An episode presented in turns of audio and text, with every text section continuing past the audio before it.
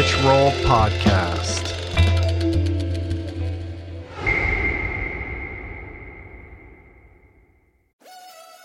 We're brought to you today by On.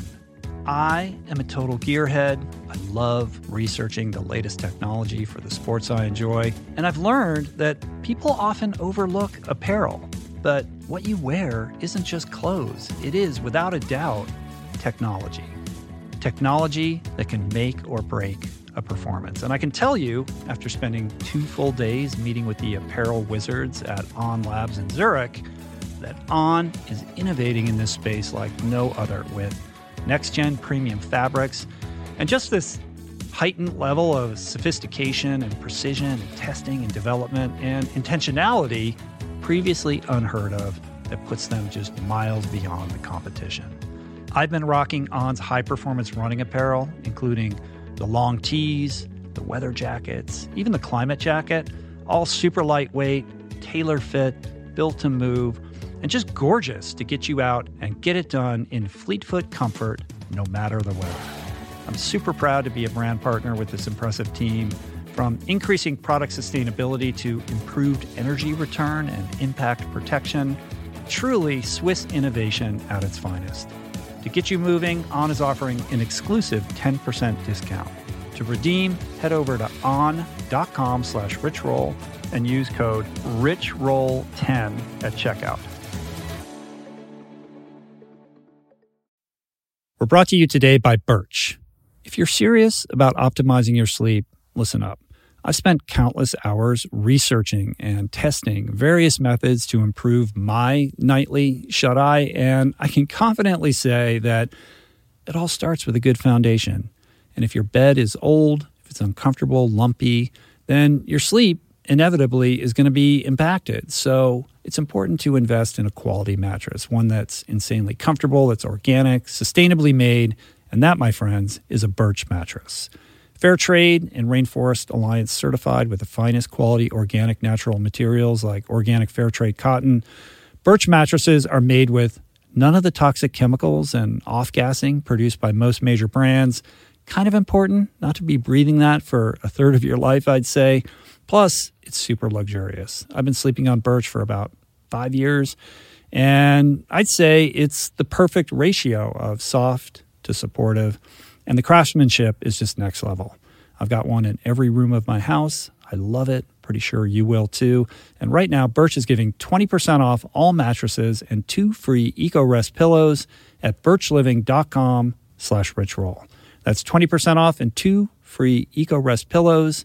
Sleep better with Birch. We're brought to you today by Seed. Gut health is all the rage. There's good reason for that. I've probably devoted, I don't know, at least a dozen episodes of this podcast to the many, many crucial ways the microbiome contributes to your overall well being or lack thereof, and to the many diet and lifestyle protocols we should all adopt to promote gut health, from fermented food to fiber and everything in between, including, of course, the importance of supplementing with a probiotic. And the one that I have come to trust far beyond the shenanigans of the supplement world is Seed's DS-01 Daily Synbiotic. It's the most solid, science based, and rigorously evidence backed probiotic and prebiotic on the market. Formulated for optimal digestion, gut immune function, gut barrier integrity, skin health. In fact, my 16 year old daughter has been using it to clear up a significant acne issue, and it's been wonderful, as well as many other systemic benefits. Like I said, I've been taking it daily personally for years. I love it. My body loves it. And right now, for our listener community, Seed is offering 25% off your first month of Seed's DS-01 Daily Synbiotic. Visit seed.com slash richroll and use the code richroll25 to redeem this offer. That's seed.com slash richroll or code richroll25. All right. Adam Skolnick is back, and it's time to take roll call. Let's do the show.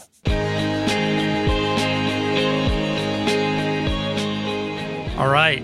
What's going on, everybody? Welcome to another edition of Roll On, where me and my hype man, Adam Skolnick, who's sitting across from me right now, my bestie, journeyman, journo, adventurer, author, environmentalist, break down topics of public interest. Yes. Today's going to be a bit of an election extravaganza. So if you're burned out on that, I understand, but we're not going to let this moment pass without sharing a few thoughts about that. In addition to our typical teachable moments, a little show and tell, some listener questions, and as always, uh, kicking it off with a little fitness check in. But I think today, Adam, we should start with how our mental fitness is doing. Yeah. Well, you, you tell me, how are you feeling? Where were you when all this stuff was going down? It's been a roller coaster. Yeah. I feel good today.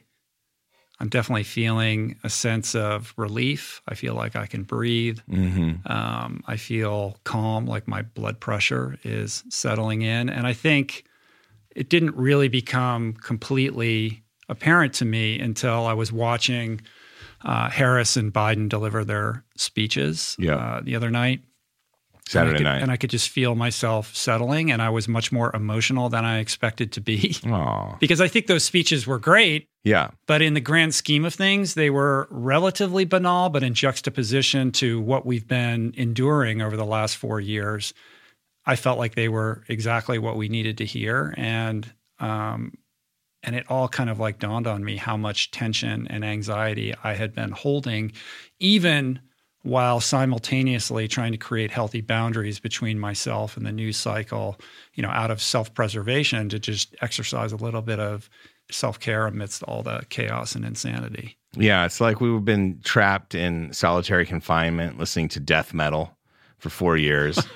and then uh, Kenny G In came Guantanamo through. or something? And- in Guantanamo. And then Kenny G came through, and you're like, I always hated Kenny G, but boy, it's beautiful. That's a pretty good analogy, I think. Uh, but no, apologies to death metal. I didn't mean to insult death metal like that. How's your uh, how's your mental state?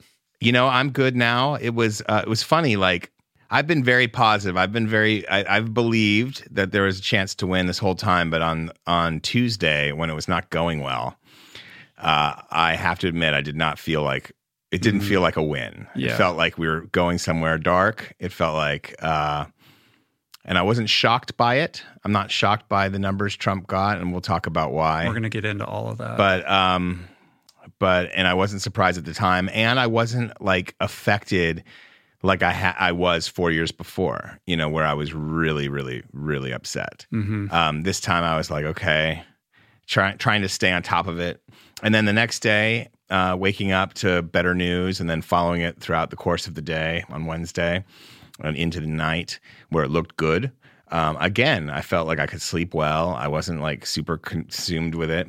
And then on Thursday, when like we had turned the corner, and I think by the, I, I forget what time it was that uh, we took the lead. We were on our way taking the lead. We meaning Biden, Pennsylvania, and Georgia, and all of that. Right when it started looking really good, I started freaking the fuck out. you know, like I was like, I was like, is this going to work? And I couldn't sleep. And I checked like three times in the middle of the night. And like, I was, uh, I was, I don't know why, but I was like, I was afraid like it was all going to be like a mirage and evaporate. the rug was going to get pulled out from underneath you. yeah. And I think that's like Yeah. PTSD from the experience of of of the last four years, knowing that anything is possible Yeah. at any given moment. I mean, my experience was a little bit um, the opposite. The first evening, coming into the dawning realization that so many people had had voted for this person that I had such strong opinions about was a difficult pill to swallow. And I've been processing that over the last week. And I have some thoughts I want to share about that. That was a struggle for me. But then the following day and the days that have followed, I found myself in a state of greater equanimity increasingly. Yeah. Every hour that passes. I'm with you. And like after that really bad night's sleep on th- Thursday, I just realized I'm too I'm too close to it. I'm too attached to it. It's going well. Just let go.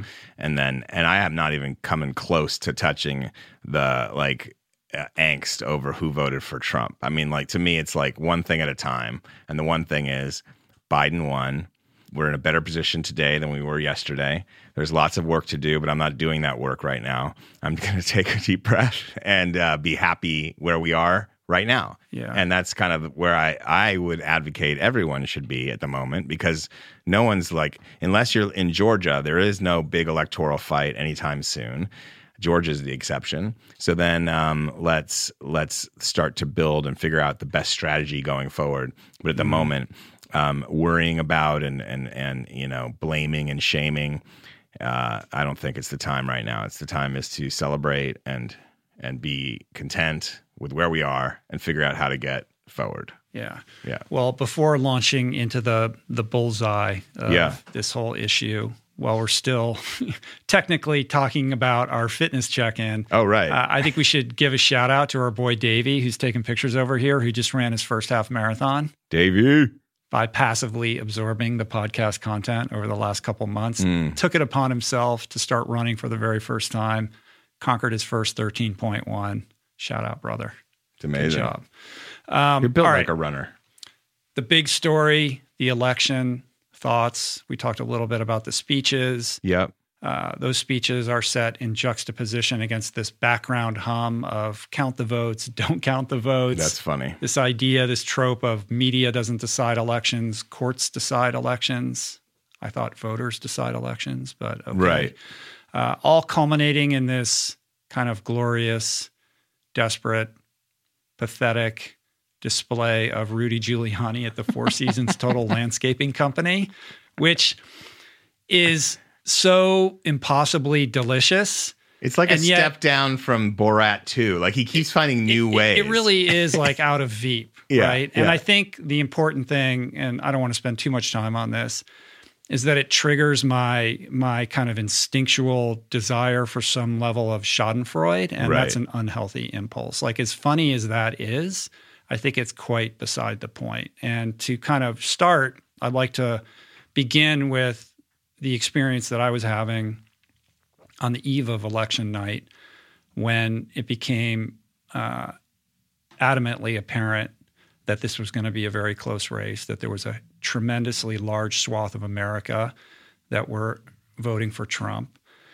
And this idea that despite the rampant corruption that we've experienced over the last four years, the blatant self dealing, the incessant lying, the pernicious and sociopathic egomania, the science denialism, this reprehensibly bungled pandemic response, the utter failure to lead, the unabated cronyism, the autocratic self congratulating, the climate change denial, and the pathetic utter refusal to concede to reality and instead crouch behind bloviating bluster and megalomania, all supported by a propagandist media machine called Fox and a lily livered Republican legislature too afraid to challenge the baby king, and this foamy AR 15 armed base caravanning across America, and this weaponized campaign of social media disinformation led by QAnon and others. We awake to this realization, this undeniable realization that nearly half of America decided more of this guy. How is this possible? And this was the pain point for me on that evening. And as the days unfolded afterwards, we see 70 million votes for Trump. 57% of white Americans voted for Trump. 32% of the Latinx uh, community voted for Trump. Trump had gains with Black, Latin, and Asian communities. Mitch McConnell and Lindsey Graham were reelected. Republicans retain control of the Senate. Kushner is now pushing for new Trump rallies.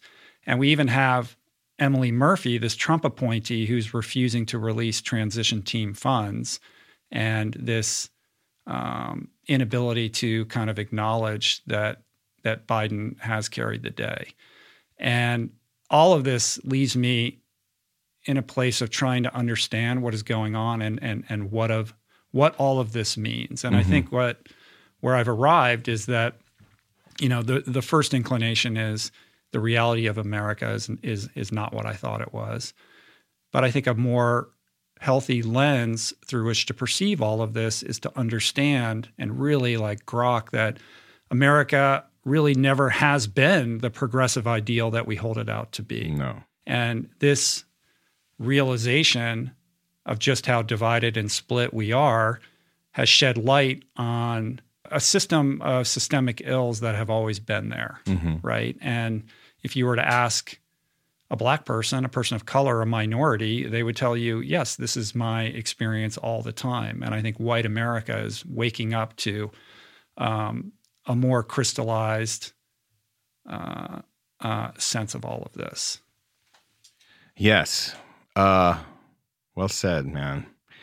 Uh, a couple things kind of jumped to mind. One is I thought I liked it when you read my resume, but when you read Trump's resume, it's even better. I like that that that soliloquy of all his. And I want to, I want to, you know, quickly, you know, at some point soon, pivot into, you know, solutions because I have thought a little bit more deeply about this. But go ahead. Um, but uh, you know, I think, like I said, I have not focused on on who voted for Trump um, because for a long time I I I knew, you know, in my mind, I was never I never really thought. Look, it's never as bad or as great as they say it is, right? So for years, you know, as we grew up, we've been taught, you know, the, these myths of America, and there's truth in myth, but it's not all truth. Um, there's truth in history, but it's one perspective of truth, and so uh, we create in our own minds this this this version of America that we experience but it's never it's never the great ideal. It never was the great ideal that they taught, and it's not as bad as we like to think of it sometimes now. You know, it's not it's never it's never as great and it's never as awful. That's my feeling about mm. certainly about America. Um, but yeah, no, it's never been the progressive ideal. I think that the one thing Trump has given us is this revelation of some deep fissures and deep problems that we haven't dealt with for a long time. I think that you know that it, four years ago, uh, when Dave Chappelle hosted Saturday Night Live right after the election, one of the skits that sticks out for me is him and Chris Rock went to a, an election night party and they were joking because all the white people were like in tears and you know America might be racist and they were laughing about it because right. exactly what you're saying. But um, but now it's right right there out in the open and maybe worse than anybody has thought. Um, but the the the problem is we need to figure out a way. We have such deep problems that we need to figure out a way to bridge this bizarre gap. You know, I think I, I read. We're going to get into some some of the reading, but Roxane Gay's uh, op-ed in the New York Times um, kind of encapsulated it for me. Mm. Um, and she that's she, the "I'm shattered, but I'm ready to fight" article. That, exactly, mm-hmm. exactly. And she wrote. The United States is not at all united. We live in two countries. In one, people are willing to grapple with racism and bigotry. We acknowledge that women have a right to bodily autonomy, that every American has a right to vote and the right to health care and the right to a fair living wage. We understand that this is a country of abundance and that the only reason economic disparity exists is because of a continued government refusal to tax the wealthy proportionally. The other United States is committed to defending white supremacy and patriarchy at all costs. Its citizens are the people who believe in QAnon's conspiracy theories and take Mr. Trump's misinformation as gospel. They see America as a country of scarcity, where there will never be enough of anything to go around. So does every man and woman for themselves. They are not concerned with the collective because they believe any success they achieve by virtue of their white privilege is achieved by virtue of merit. They see equity as oppression. They are so terrified, in fact, that as the final votes were counted in Detroit, a group of them swarmed the venue shouting, Stop the count. In Arizona, others swarmed a venue shouting, Count the votes.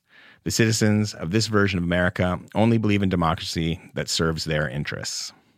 I think that there's some truth in that. Yeah. But I also think it's important to point out, in some respects, I think that paints a somewhat unfair picture of a lot of Trump voters. I think there's uh, a large swath of people that just feel very strongly about pro life, and they're willing yes. to overlook all of President Trump's, you know, uh, issues because that is of paramount importance to them. No and doubt. I also think there's a lot of people who bristle at identity politics, and I think there's a conversation to be had around the extent to which the overly woke community tipped certain voters in a particular direction. Like there's a lot of people who just when they hear defund the police, the lights go out and they don't want any part of that conversation mm. and they're going to vote for Trump knowing full well that, you know, he is who he is. And I think that we need to have an honest conversation about the extent to which you know these conversations around equality um, you know move us in the right direction or move us away from you know the shared common good that we seek. I agree. I mean i think there the the progressive people are are are are painting already very bold lines in an us versus them fashion.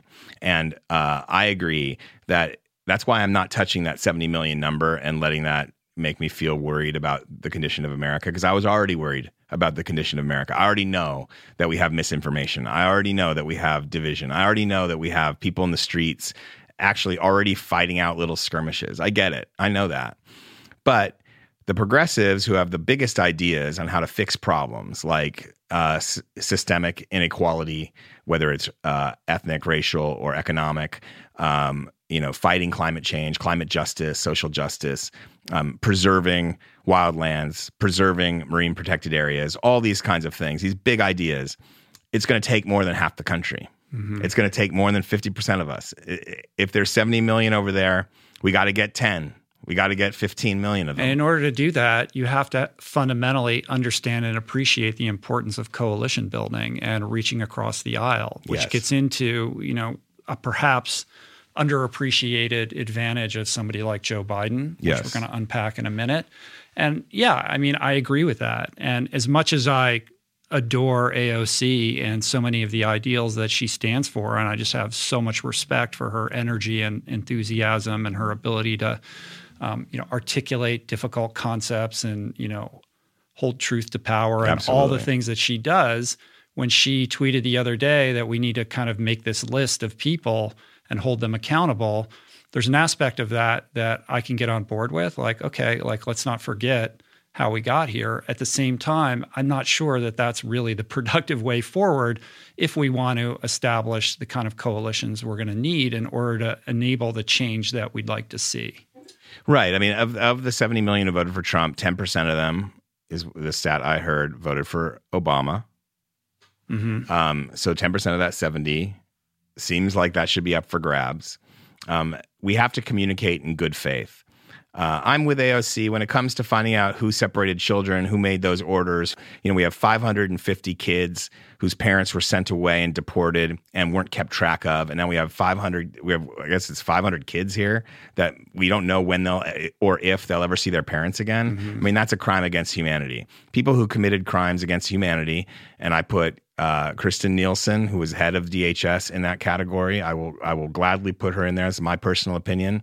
Um, and I will put anybody who oversaw that and was a part of that and a party to that. That's a crime against humanity. The only way that you can get redemption and keep going in public life, in my opinion, after committing a crime like that, is to have some sort of justice around it, which is if a restorative justice would be coming out and telling people what happened and exactly how it happened and what your role was in it and ask for forgiveness. Uh, but no more denial that this is the same mm-hmm. policy that Obama had. No more denial that it didn't happen. Um, so those people, I think, they belong on a list of investiga- uh, investigations should be really conducted and figure that out. Um, people who are having office jobs, I think that's just a little bit too much for me. Yeah, we have to be careful that we're not fomenting some form of McCarthyism, right? That's going to exacerbate the divide that we need to heal. No, no, right you don't. Now. You know McCarthyism, but but if there was a crime, I think that's okay to investigate. Mm-hmm. And if it was just these people worked for Trump, um, I don't think that's fair enough, right? Yeah, yeah. Because what if? Because the problem is once you do that, and then the pendulum swings again. The people that work for you, AOC, are going to be on some list, right? And that's not very safe. It always it always swings back the other way. Yeah, yeah, yeah. And I think that there's a short sightedness that these um, you know policies that we set in motion remain they persist when regime changes occur yeah. and then they rubber band backwards in the other direction we've talked about this before that's yeah. the that's the problem with some of the progressive politics that we experience is they include ideals that are not liberal um, there is a thought police, speech police aspect mm-hmm. to it. There is, um, a, you know, make us against them aspect to it, um, a superiority aspect to it, and the other side has it too. I mean, like the right wings have this really skewed view of what a Democrat is, and because of the media domination on that side of things. Mm-hmm. Um, you know, the it's not just Fox News. It's um, it's the incredible conservative media empire that's all over the radio.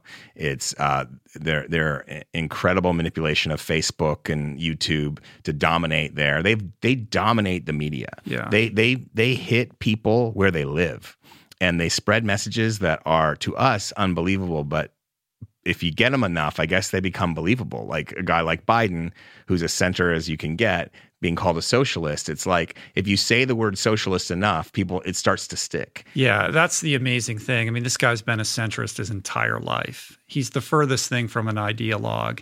And by just perpetually repeating this mantra that he's a socialist and we should fear socialism, it somehow becomes true in the minds of millions of Americans. Right. And the truth is, we've had corporate uh, welfare in this country for far too long. Oil company oil companies get big federal subsidies. Is that socialism? Mm-hmm. Big agriculture companies get big federal subsidies. Is that socialism? Um, is Medicare socialism? Uh, is public education socialism? Yeah. Like, like we have to decide what is what, and at the same time, you know, as as Democrats that want to have bigger policy ideas around helping more people and creating a more equitable society, you have to get ahead of that argument. Yeah. And and how do you do it? And I think the Democrats did a poor job at messaging, particularly the Latin community around this, treating it more as a monolith than than it than it truly is. I mean, I think when you look at Florida and Dade County, yeah. you have a huge population of Cuban Americans who are who are scarred by you know the the communist legacy of Cuba and any dint whatsoever of socialism is going to push them in the other direction because of their legacy and their history. That's true. I mean, but that community is is typically Republican anyway. I mean, they were involved in the Bush and Gore recount, and and um, but yes, and I I, I think I read there was disinformation around there.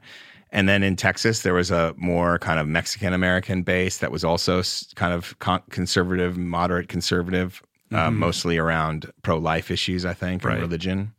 Um, but in Arizona, the reason Arizona is looking blue right now is because of younger progressive Latinos. Right. So it, it it's it's a moving target. I mean, like the idea to me, if I could have one solution, it would be two solutions. One, appoint Stacey Abrams as the head of the Democratic Party. Uh-huh. Let her organizational genius kind of uh, basically take over at the Democratic Party.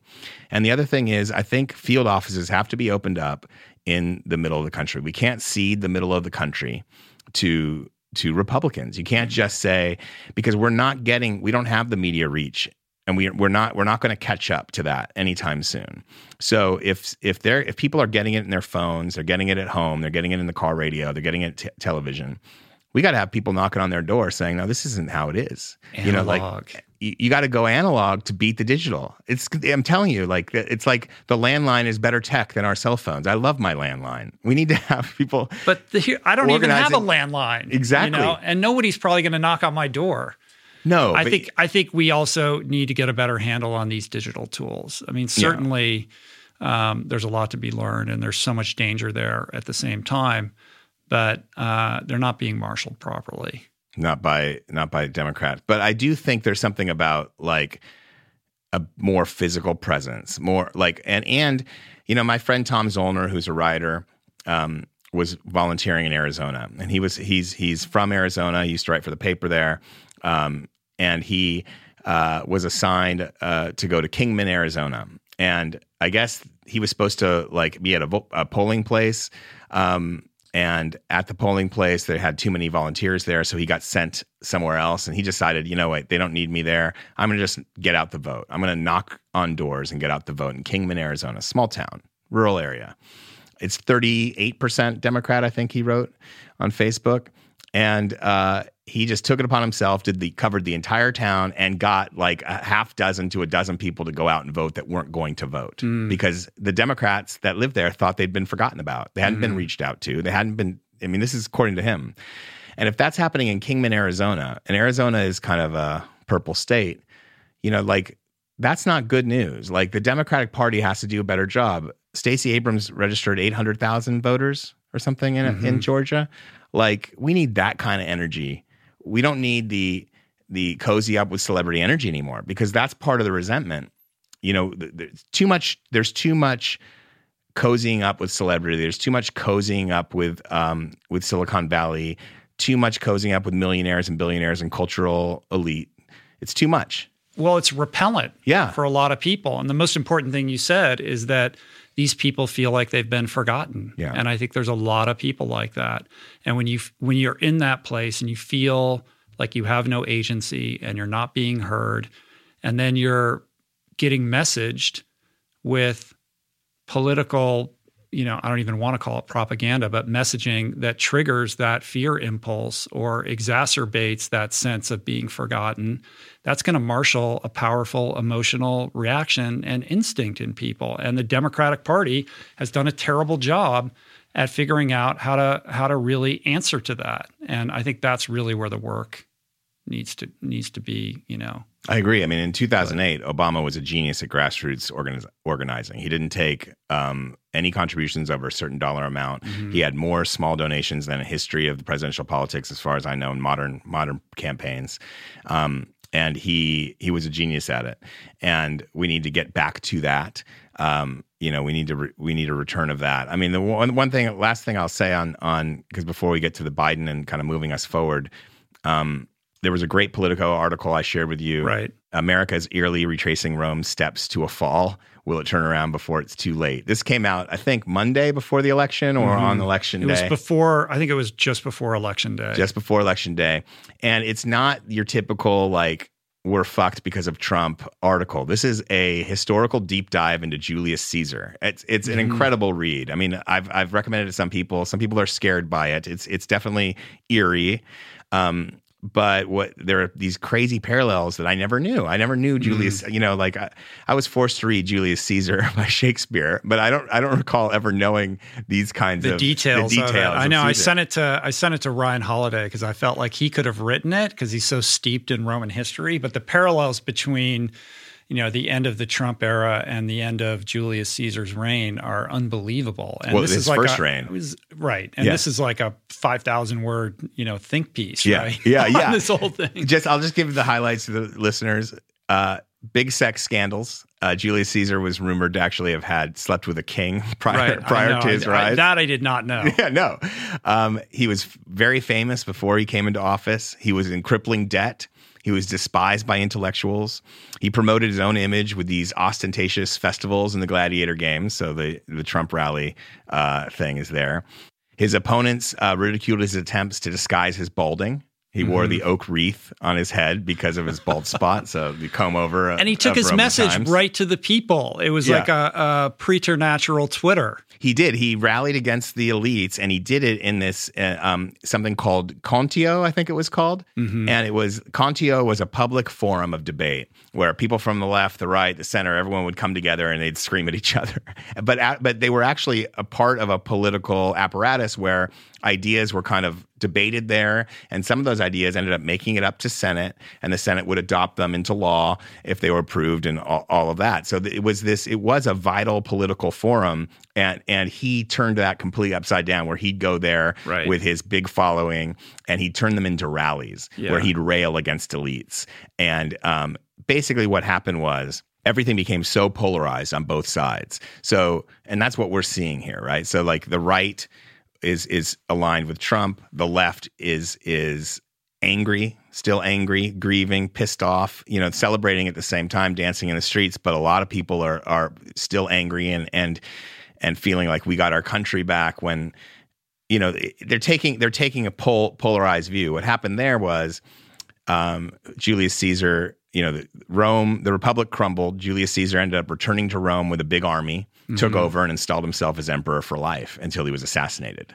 I mean, that's basically the that progression. Um, of course, Trump didn't win the election. This was the prediction. If Trump had won the election, we were going to be. So now we have this opportunity, right, to to distance ourselves from this Roman narrative, um, and that's where we're at. But but the conditions that we have, the polarization, all of that needs to be dealt with. Yeah, it's very it's it's eerily similar in so many interesting ways. It's a fascinating read. We'll we'll link that up in the show notes.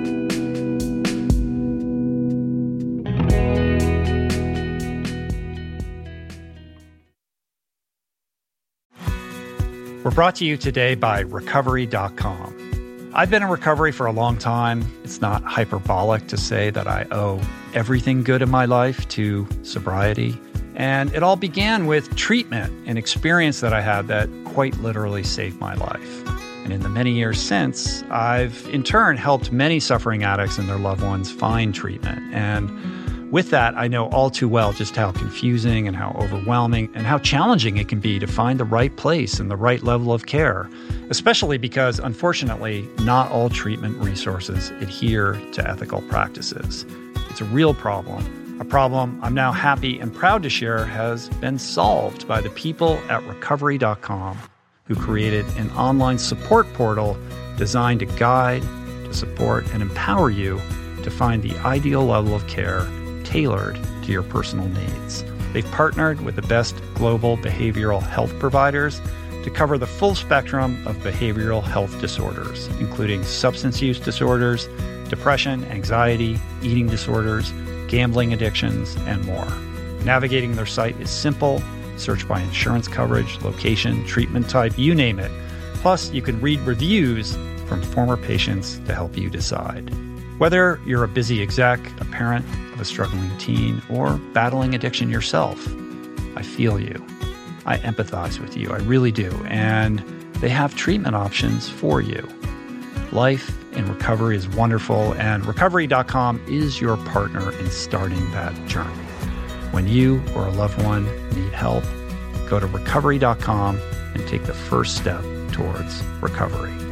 To find the best treatment option for you or a loved one, again, go to recovery.com. What is the meaning of life? What happens when we die? What is our purpose here? If, like me, you ponder these delicious existential questions, I have got just the thing for you. It's called Soul Boom. It's a podcast hosted by everyone's favorite best friend and my friend, the deep thinking and deeply hilarious Rainn Wilson, where he communes with intellectuals and entertainers, theologians and philosophers in intimate exchanges that tickle the mind, heart, and yes, the soul.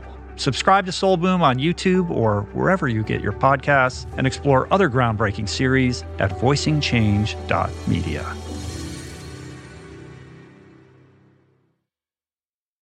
You are listening to this podcast because you care about improving your health and your well being.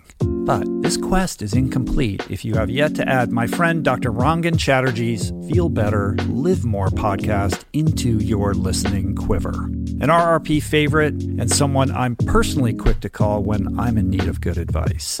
From nutrition to mindset, fitness, and relationships, each episode is packed with the tools you need to become the architect of your health.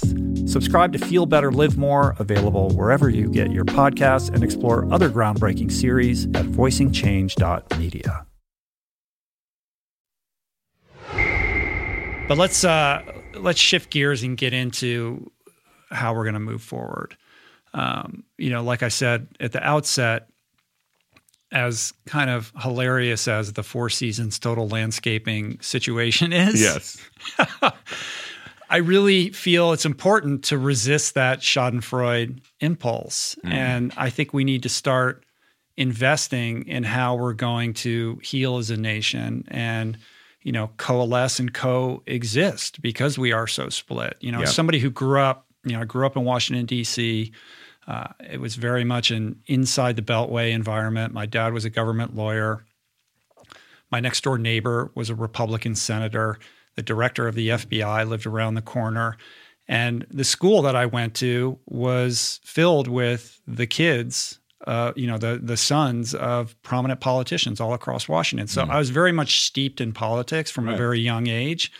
And what I remember most, aside from the fact that I was very up to speed on everything that was going on, much more so until recent years, um, was the the comity that existed across the aisle. Like mm. Republicans and Democrats coexisted in an environment of mutual respect to the point where you know I would we would comity go, go yeah there'd be dinner parties that you would get and it would be Republicans right. and Democrats and everyone was hucking it up and getting yeah. along like there were differences and um, you know distinct you know a distinction in how these people would see the world and what they thought was best for the country, but there wasn't the acrimony and the divide and the inability to communicate that we see now, which is no. really like this disease that's infecting us at a rate that's far more fatal than what we're seeing with coronavirus, frankly. Mm. And I think if we're going to proceed and move forward as a country, we have to figure out a way to return to some level of that comity. And that's one reason why on the eve of the election I wrote that piece for Esquire, yep. which is kind of about, you know, how to navigate the week to come and the weeks that follow. Great you know, piece. I wrote that. I wrote that. It, it, you know, it's not a political piece in any regard. It's really a self care piece. That's like how fantastic. how do we maintain some level of equanimity amidst the chaos? But implicit in all of that is this idea that we need to figure out how to communicate with each other, yes. the importance of meaningful conversation and what we try to do here on the podcast and how we apply, you know, what I try to practice here in our daily lives with the people that we encounter. And it's a tough pill to swallow and it's difficult because we're so disharmonized at the mm-hmm. moment and because we see things so differently. And and that difference has been you know infected with this you know this this uh, you know this sense of of confusion and acrimony that we all feel like it's an impossible bridge you know to to cross for for each other. Yeah. Um, i loved dave chappelle's uh, opening monologue on saturday night live mm. where you know that's a guy who could have gotten up and said all kinds of you know hilarious but you know divisive things. And instead he sees that opportunity to to say like I don't hate anyone.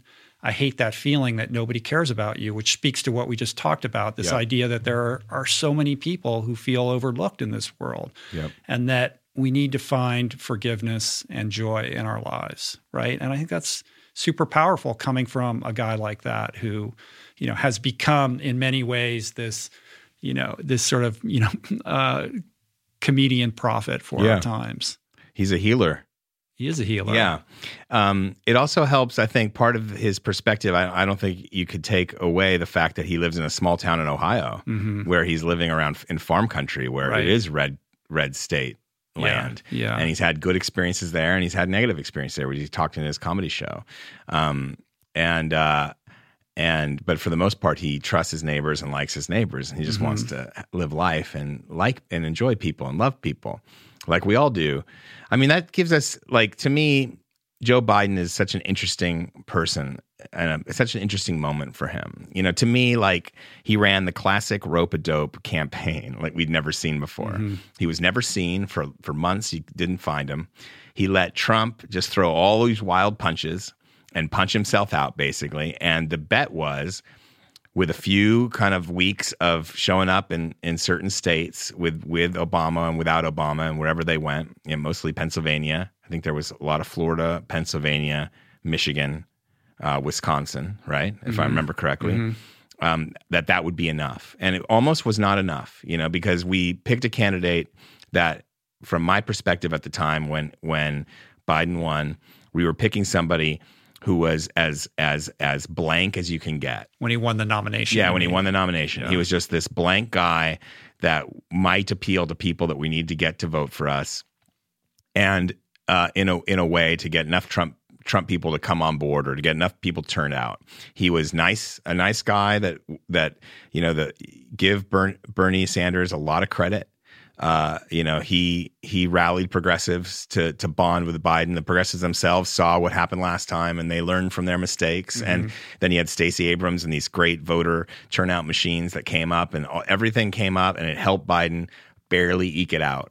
Um, and at the time, when on Tuesday night, when it wasn't looking good, I thought maybe the Democratic Party missed the boat. Maybe you mm-hmm. can't pick a blank guy that nobody really has strong feelings for or against, really, and make that your candidate, even when the other guy is Trump. Maybe the idea of picking a guy who's just not that guy isn't the right move. Right. It turned out to be the right move, and and now I think he he's in an incredible position, and he could be actually the right guy for this moment, exactly for the reasons that you're talking about. Yeah, I think there's there's something to be said for that. I mean, when you, I'll be the first to admit that I was hardly excited that Biden was the nominee. Yeah. There's just nothing that uh, inspired me about him. He's fine. Yeah. But here's a guy who's 78 years old. He's clearly lost a step.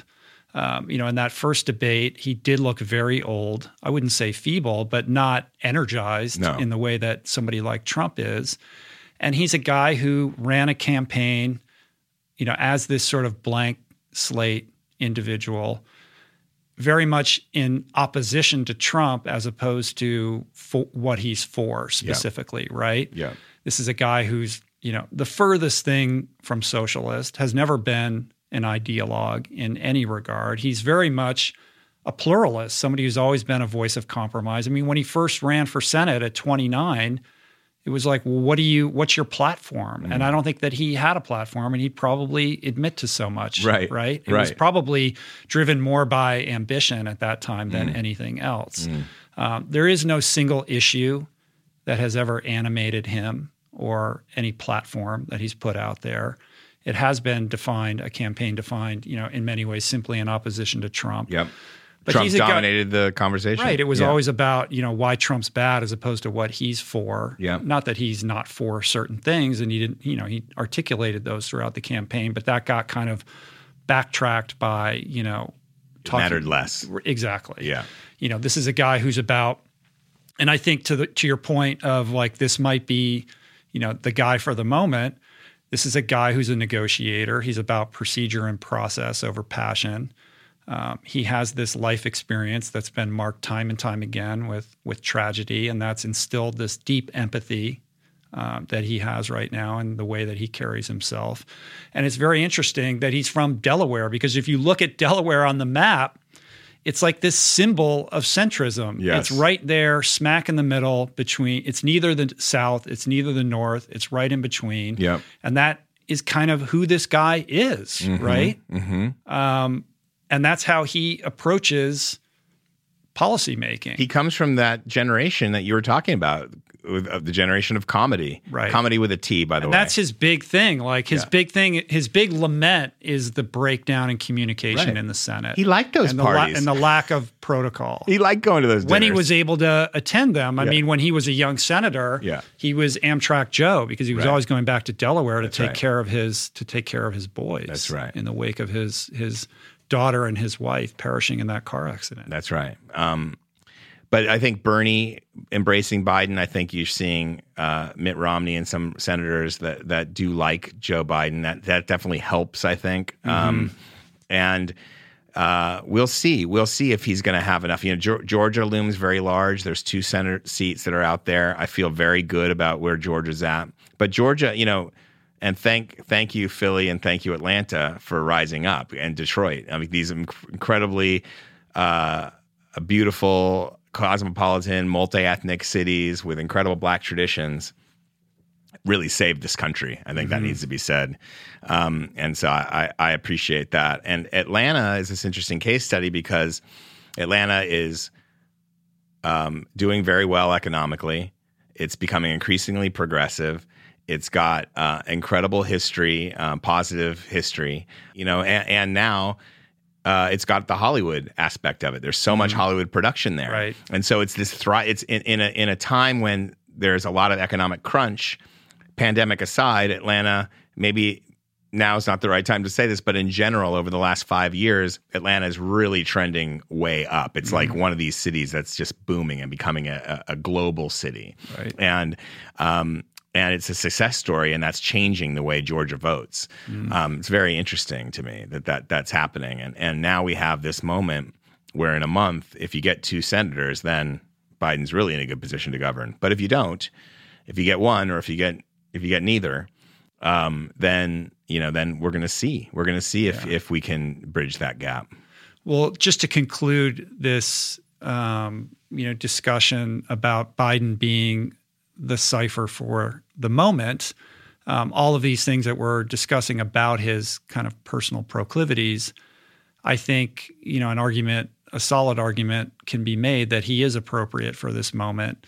You know, to kind of harken it back to to um, what Dave Chappelle was talking about, what we were speaking about earlier we do need somebody who you know understands that there is this divide right now and can you know listen a centrist isn't the most exciting thing for anybody but perhaps that centrist mentality can be a force for healing right now and you know i hold out hope and i'm optimistic that he can unite us where um, where we need it most we'll see Definitely. two final thoughts on that. The first is there's a very interesting deep dive on who Biden is as an individual. If you want to learn a little bit more, kind of you know behind the curtain about what makes this guy tick, Ezra Klein uh, put up a great podcast the other day with this guy Evan Osnos, who's a Biden biographer, and they kind of talk about um, the evolution of Biden over the years, and I found that to be very helpful in wrapping my head around who this human being is.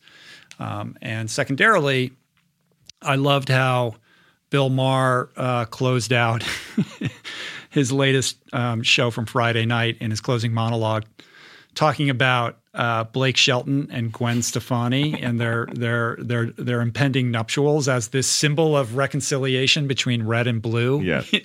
amidst this acrimonious election, calling them Rodeo and Juliet. You know, he's a good old boy who sings about trucks and beer, and she's the pop princess hollaback girl from California. And we need that that marriage to work for America. Yes, right? yes, yes, As a symbol that we can come together with his closing sentiment uh, that actually no president can unite us, but that we must unite ourselves. Yeah.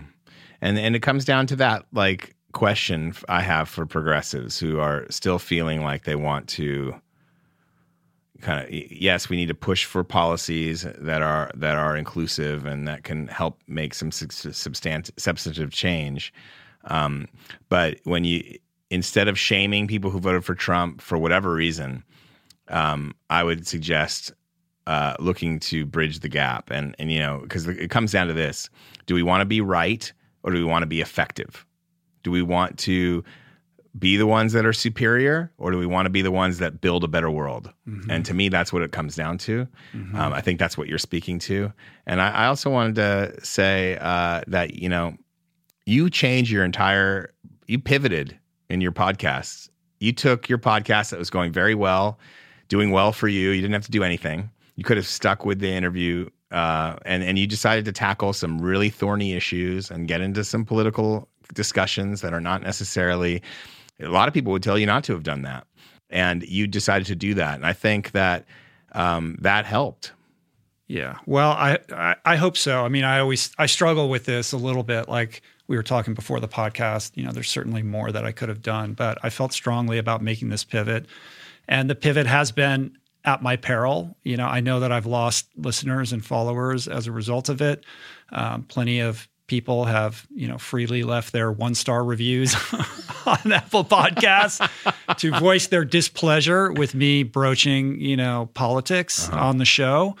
Uh, but I felt strongly that you know I wanted to have these kind of conversations, and I don't want to be somebody who's shying away from them. And I understand that some might find it divisive or or uh, unpalatable because it doesn't match their worldview, and that's okay. You Yeah. know, that's okay. I mean, my hope is that you know, look, I'd be delighted if I never had to talk about national politics again. Maybe this is the last one that we'll ever do. Right. Um, but in the meantime, this is what's going on in the world. This is what's top of mind for me. And I think having meaningful conversations that are laced with nuance are important as a prerequisite for us moving forward as a healthy country. And I stand by it, you know, even if the show has shrunk as a result of it. I don't know. I mean, there's a lot of people who've, you know, celebrated the fact that I'm doing this as well. Yeah. I don't know how it all balances out, but I understand that it's controversial. And controversy is not something that I've ever courted on this podcast. I've always used this modality as a way to reach the most number of people and to appeal to people of all walks of life. And I maintain that desire, but it can't come at the cost of speaking my personal truth, whether you disagree with it or not. What, what what what do you think? You said you could have done more. Like, what do you? Why why do you have that feeling still? Well, you can always do more, Yeah. right? I mean, I wasn't out like I have friends on social media that post constantly their Right. political opinions and I made the decision not to go overboard on that and to choose my moments and to focus the advocacy that I wanted to do, you know, in front of this microphone rather than in visual form on Instagram because I think it allows the the space for that kind of nuance Yeah. that it that it requires. Um, but I I, th- I think looking back, like should I have you know done more? Like Trapper, my stepson worked the polls for three days straight at our polling station. Like I could have done that. I could. There Mm. Thank are you, other things I could have done. Yeah, it was great. You know.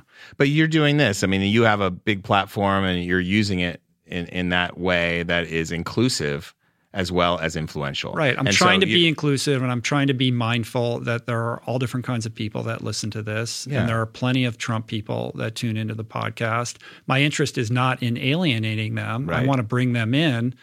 Um, I want to I want to be able to be truthful and honest. I don't want to be editing myself or or operate from a fearful place that I might say something that that will, you know, Yeah. upset somebody because the minute I do that, this whole thing is dead. Like it has to be a forum for open, unbridled discussion. Yeah. And if you're posting kind of a, a photo of yourself with that has only one interpretation, I think that gets in the way of, of a, a more influential uh, message. Well, everybody has their own form of advocacy. And I think there are people, you know, there's something every, you know, like the people that go out and just push it hard with their political view. We need those people, whether Sure. they're on the right or the left. Like that's fantastic. You know, knock yourself out. It's just not, it's not, I don't think it's the, it's the way that I operate. So I would prefer to do it, you know, the way that we're doing it right now. Well, I think um, we talked about this over the phone this morning, but like the woke, ultra progressive side, they're really good at flagging an issue that needs that isn't getting the attention it deserves and needs to be dealt with.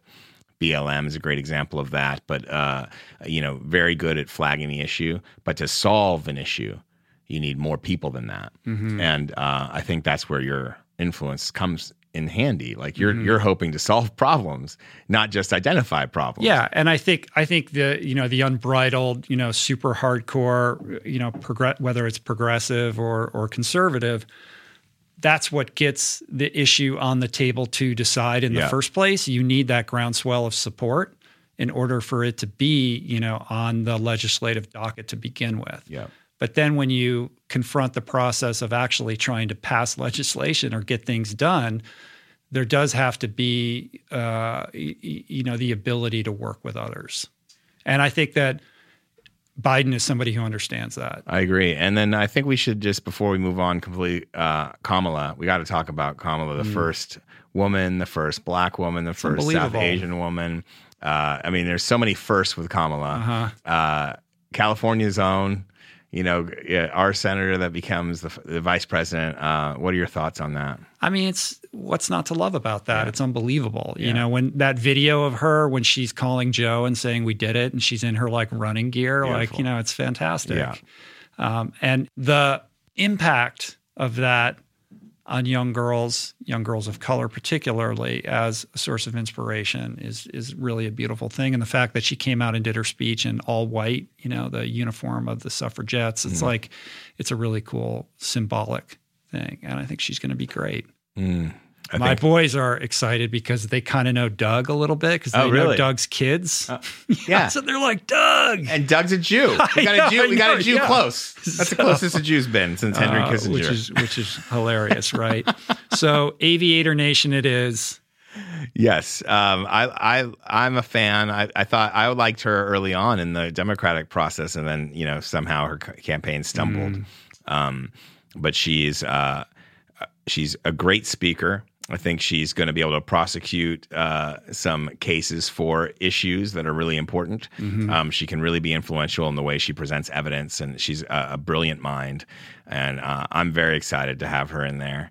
Um, and uh, so that's pretty exciting. And and you know, we'll see what happens. Uh, Yeah. But you know, thank you all for for voting. And and and and, and the one thing I'll say to your cons- more conservative listeners is not trying to convince anyone how to vote, but the, I mean I do, but not trying to convince you how to think, how to think. But the one thing I would ask you to do next time an election comes up, and this is for everybody, is to consider the environment first because you're listening to Rich Roll, you care about animal welfare, you care about uh, uh, plant based eating, most likely, you care about these issues. The environment is critical. To me it's the it's the issue that we can use to unite more the most people mm-hmm. and and pass some really important policies that can be good economically and environmentally and um and address climate and justice at the same time. And uh we need more people. And so if I conservative listeners I would just ask you to really examine the policy environmental policies of the people you're voting for at all times.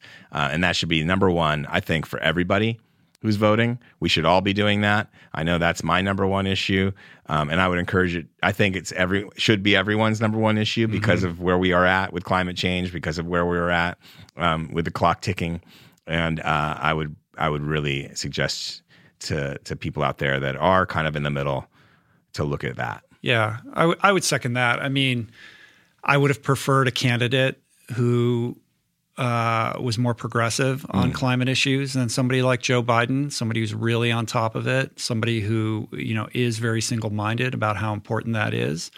But here we are, and I was glad that when he gave up, when he got up and gave his speech, that he included climate change in his address. Yeah, and I think that's important and gives me hope. Whoever it was, it wouldn't have been good enough for Greta. No. Certainly not. Definitely not. Uh, all right. Well, let's take a break and we'll come back on the environmental tip. We have a few things to share. Uh, and we're going to do a little show and tell, uh, a couple wins of the week, and take some listener questions. Beautiful. So stick around.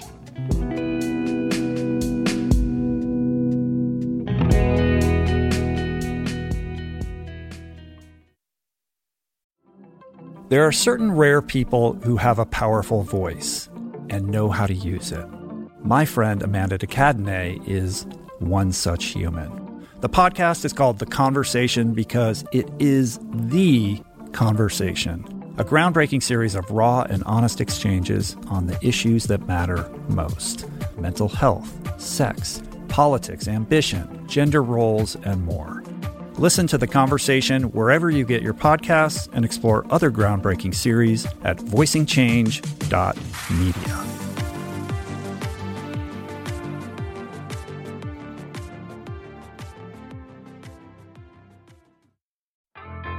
There is so much health information out there. It can feel overwhelming and leave even the most well intentioned confused about what's what and who to trust. Well, the first person that I call when I'm seeking clarity is my friend and nutrition expert Simon Hill, host of the fantastic podcast, The Proof. Each week, Simon matches wits with brilliant scientists, translating their evidence based insights into actionable tools for better well being. Subscribe to The Proof, available wherever you get your podcasts, and explore other groundbreaking series at voicingchange.media.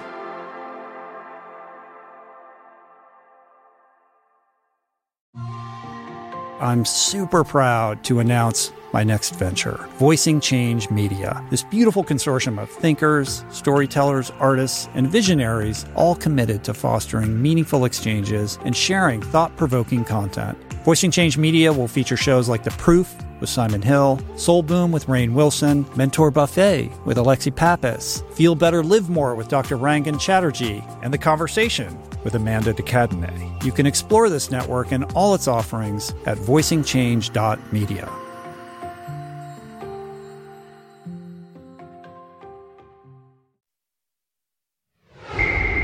And we're back. Let's kick it off with a little show and tell, shall we? I'm very excited for you. This is uh it's a great day. I can't think of anything to show and tell right now. Oh, come on. so today is November 9th. We're recording this on Monday. This will go up Thursday morning.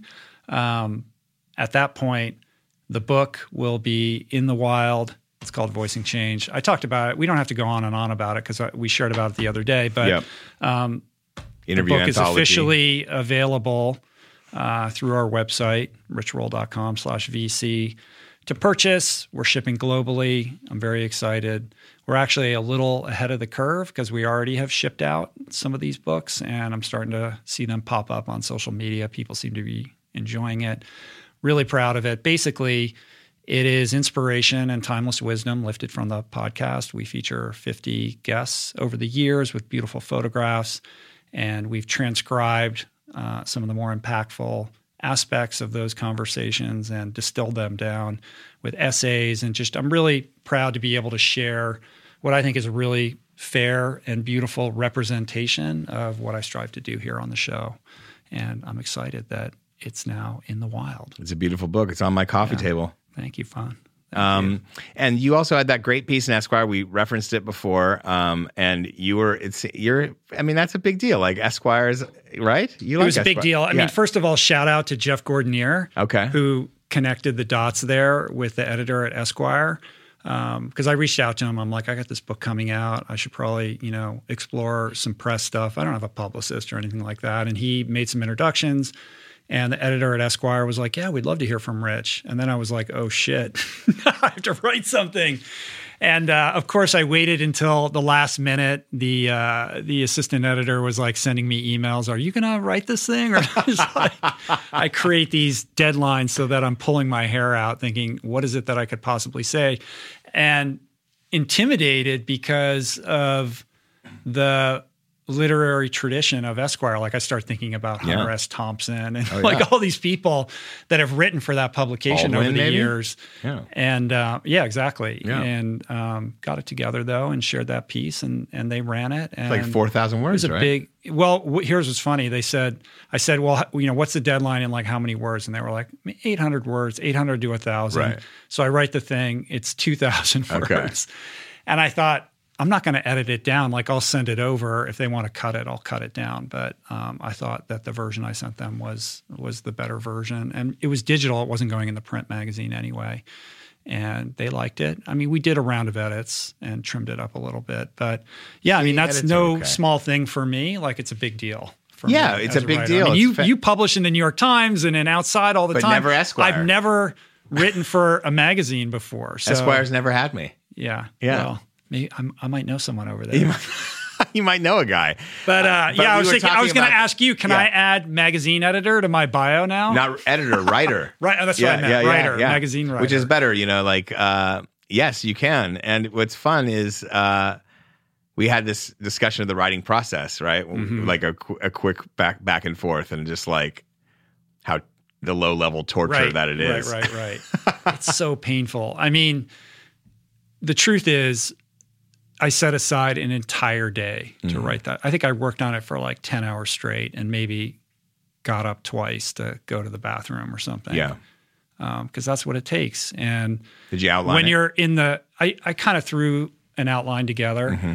but you go through that phase of just wanting to pull your hair out and kill yourself because you can't make it good and you don't see the way through Well, the and you- first draft's never really Oh, good. it's, I mean, terrible and no matter good. yeah but no Yeah. matter how many times you tell yourself it doesn't matter you Yeah. know that the first draft is terrible and that you and no matter how many times you've seen it through to its conclusion and been proud of what you created when you're in the weeds like that it's it, it never gets easier No, we have a really nice process happening at my place where um, the first it's the when I'm doing the first draft or put starting a project, I'll write all day and for a couple of days and whine, you know, periodically over the course of the day how horrible it is. This is a bad one. This one's not going to be any good. And I say that over and over again. Yeah. And then my wife's like, "But you always say that." And then the next day is the time Yeah, I'm you kind don't of understand it. this time. Yeah, and then It's it- different. I go through it. I go. I do three major passes, and by the third one, I'm like, you know what?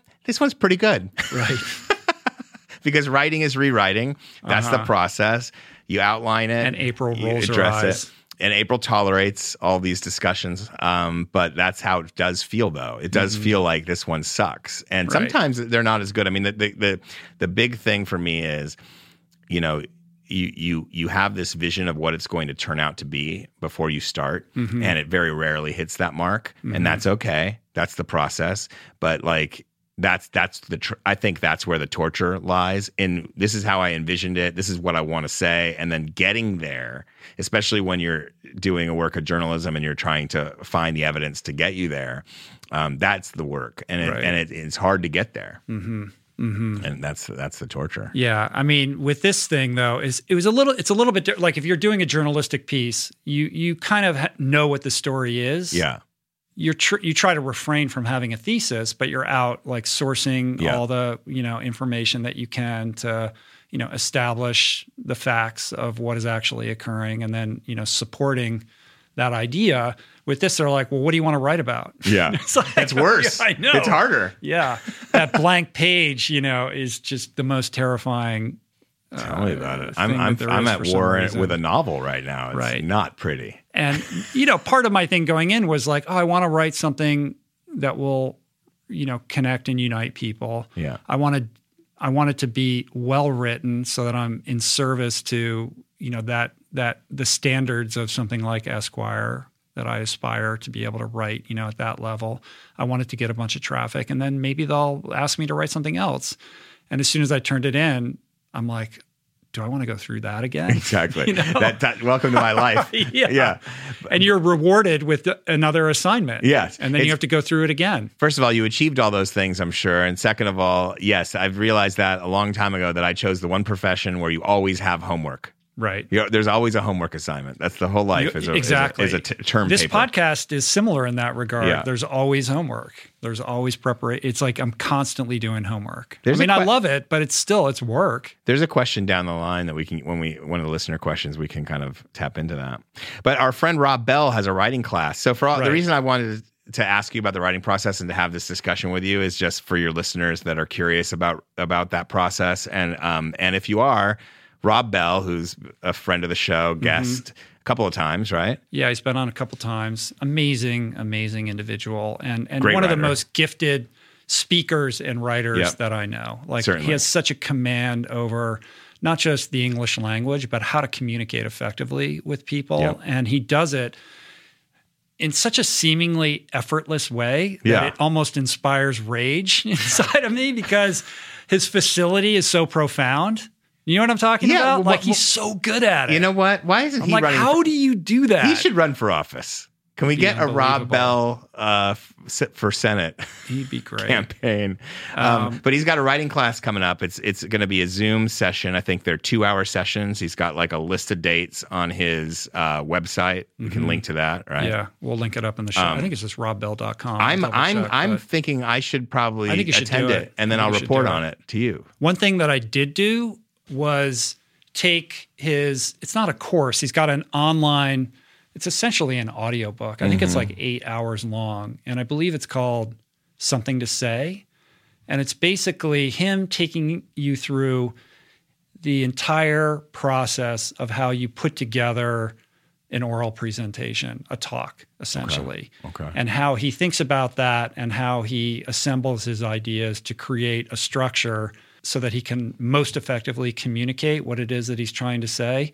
And I would say, you know, as somebody who writes a lot and also does a fair amount of public speaking, it was the most helpful and profound not it's not really a lecture, but series or Seminar. seminar. Yeah, that's a good that's a good word on on how to do this thing. And I can't recommend that enough. I don't know if it's still up on his website. I think it was a couple years ago that I that I listened to it, but um, I found it to be unbelievably helpful. And I think just it's all on Zoom, right? So Yeah. is he capping the number of people that can take it? You know, I didn't ask him. I haven't called him or texted him telling him I'm going to take it yet. I will do that. Um, uh, I, all I know it's two hours. It's fifty bucks. It's it's it's going to be entertaining and informative. I can guarantee that. Hundred percent. And uh, you know, the reason I'm interested in it is like I always, you know, I, I was when I first started out the craft of writing.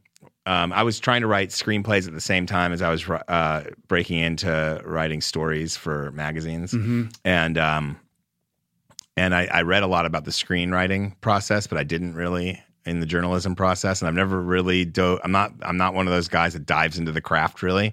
I don't. Uh, but but now I guess I'm at the stage in my career that I'm am interested in that, and uh, I follow a guy Chip Scanlon has a newsletter uh, or an email newsletter that he sends out.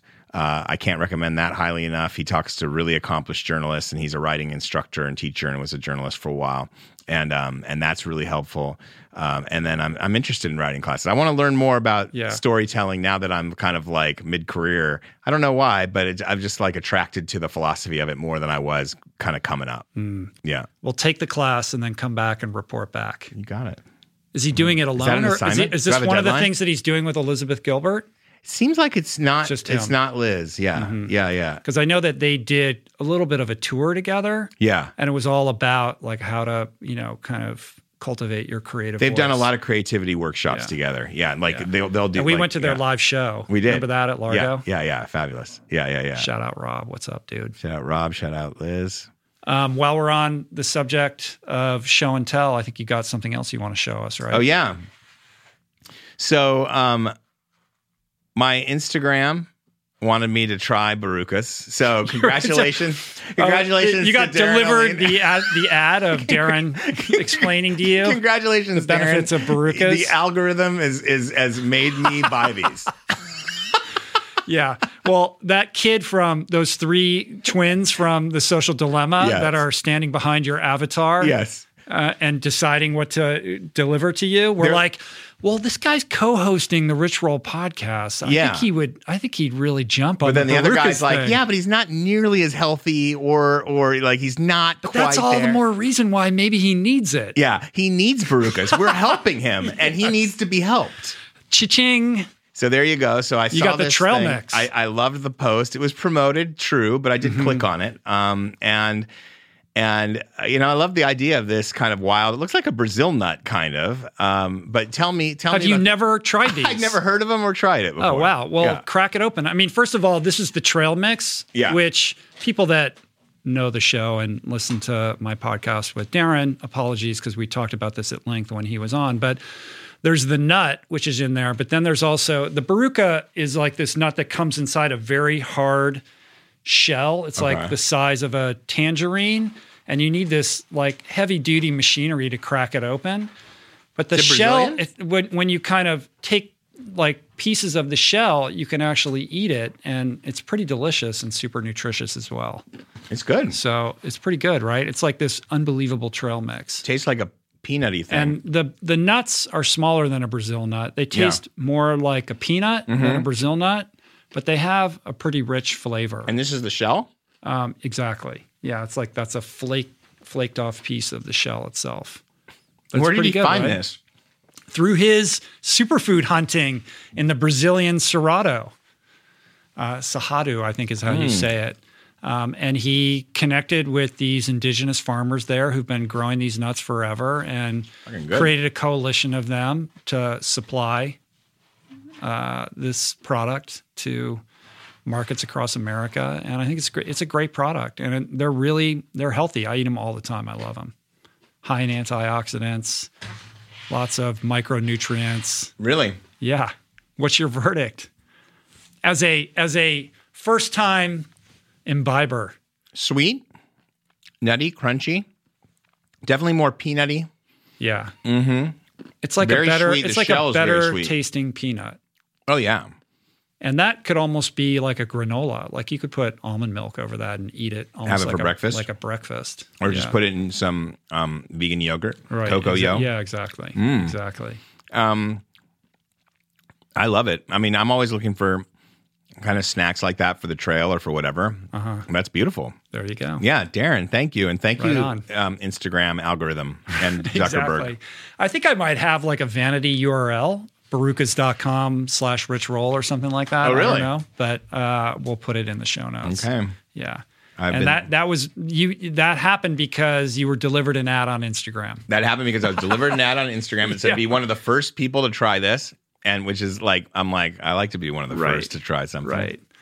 I And- found myself vulnerable to Instagram advertising. I Yeah. bought a couple things Yes. based on ads that were delivered to me. But then what I found is that when you buy the thing, like I bought a sweater the other day. You bought a sweater on Instagram. Bird, Birdwell Britches sweater, uh, like a card, like a what are those called? Where they button down the front? cardigan. Yeah, cardigan. You don't need a cardigan. I liked it though, and I bought it. And then suddenly I got flooded with cardigan ads, and I was like, "But I already bought the cardigan." That's where I know AI just isn't where you know. No, I'm not worried work. about AI yet because it should know that I've sat, I've scratched that itch by now. But um, what time of day? I wonder. Are we are we most are we most vulnerable to Instagram ads where we actually make the purchase? I don't know, but I'm sure the algorithm knows that right at this point. It's Anyway. logging. It's logging anyway, those Darren, purchases are made. I have not met you, but I think that you should know that your investment in the Instagram ads that you that your company bought may may be paying off. Yeah, I'm surprised. I can't you guys, be the only I'm one. surprised you guys haven't met. Actually, No. With all the time you spend, You gotta bring kicking 'em out to the reef. Point Dume. Um, we'll make that happen. Yeah. All right. So what else do we got here? Let's do win, wins of the week. Wins of the week. We got two. One's obvious, and we already talked about it. Well, uh, yeah, but I want to I want to promote my um 2020 Triple Crown. Wait, Right. I had one other thing. Where's my Talking about the Lakers. Lakers, Dodgers. Right. If I can find my mask. I have a Dodgers mask. If I can find it. I might have I might have put it aside. Now it's got right here. And Joe Biden. So that's what we were talking about. So my son was born and I thought what's a better way for Zuma to enter the world than to have the 2020 Triple Crown? Lakers, Dodgers, and Old Joe. oh, Joe. All right. That's your win of the week. That's my win of the week. awesome. Uh, my win of the week should be obvious. Yeah. It's uh, Chris Nikic, the breath of fresh air we all need right now. Yeah, great story. So, Chris, uh, for those that don't know, became the first athlete with Down syndrome to complete an Ironman this past weekend. He completed Ironman Florida and Panama City on on on Saturday, and it's just so inspirational. This 21 year old kid who earned a Guinness World Record for finishing this race, which is really historic. Um, he did it 14 minutes prior to the cutoff time, so it was a mm. nail biter all the way down to the end. No previous person with Down syndrome has ever even attempted an Ironman, so that puts him heads and shoulders above you know anybody else in his category. And this is a kid who survived two heart surgeries, mm. has been in seven schools, has all, has had all these ear canal reconstructions. Like it's been a road to get him to the to this place. Even walking was Um, a, like he learned right. to walk late, Yeah, right? yeah, Using yeah. a walker and all. Yeah, exactly. And what's beautiful about it is that it's all founded in this idea of being 1% better every single day. And I think it was his dad or somebody said, you know, like, just try to be 1% better every single day. And he kind of cottoned on to that mantra. And that's become like his sort of thing now. He had a t shirt, you know, his kit says 1% better and all that kind of Website stuff. too. And, you know, in a moment of, you know, despite what's going on with the election, like harkening back to what we were talking about earlier, like this divided culture that we're in, like this is this is like the symbol of inclusion and leadership and normalcy that that we can all get behind. So congrats to Chris. It's so inspirational. And it would be great to get him on the podcast. I'm going to see if I can make that happen. Congratulations, Chris! Yeah, what an right incredible accomplishment, man. I mean, what a beast going uh, a Unbelievable. full Iron Man. And know. you know, uh, I mean, I think sometimes his- the his- people that, that are out there the longest actually are the are the biggest champions. Of I mean, course. to, to keep It's so much harder, It's harder. There's you more pain that you fought through, and, and The elite um, guy's out there eight hours, and he's Yeah. out there twice as long. Yeah, and it's uh, it's incredible accomplishment. So congratulations to Yeah. Chris and his entire family. It's uh, that's a tearjerker. That one. Very much so. Yeah. Um, all right. A uh, few teachable moments before we pivot into listener questions. Sure, a couple quickies. Uh, I'm not going to belabor them too much. Uh, Center for Food Safety sent out a press release that a federal court declared genetically engineered salmon to be unlawful. So the story g- dates back to a 2016 lawsuit where the FDA had approved a genetically modified uh, salmon to be grown in aquaculture farms, uh, I believe off the East Coast. Uh, I have to check that. But um, basically, it was an engineered to grow twice as fast as the typical Atlantic salmon. It was it included DNA from the Atlantic salmon, the Pacific king salmon, and Arctic Ocean eel pout, whatever the hell that is. Right. And so they created this thing to grow f- faster, obviously to make more money.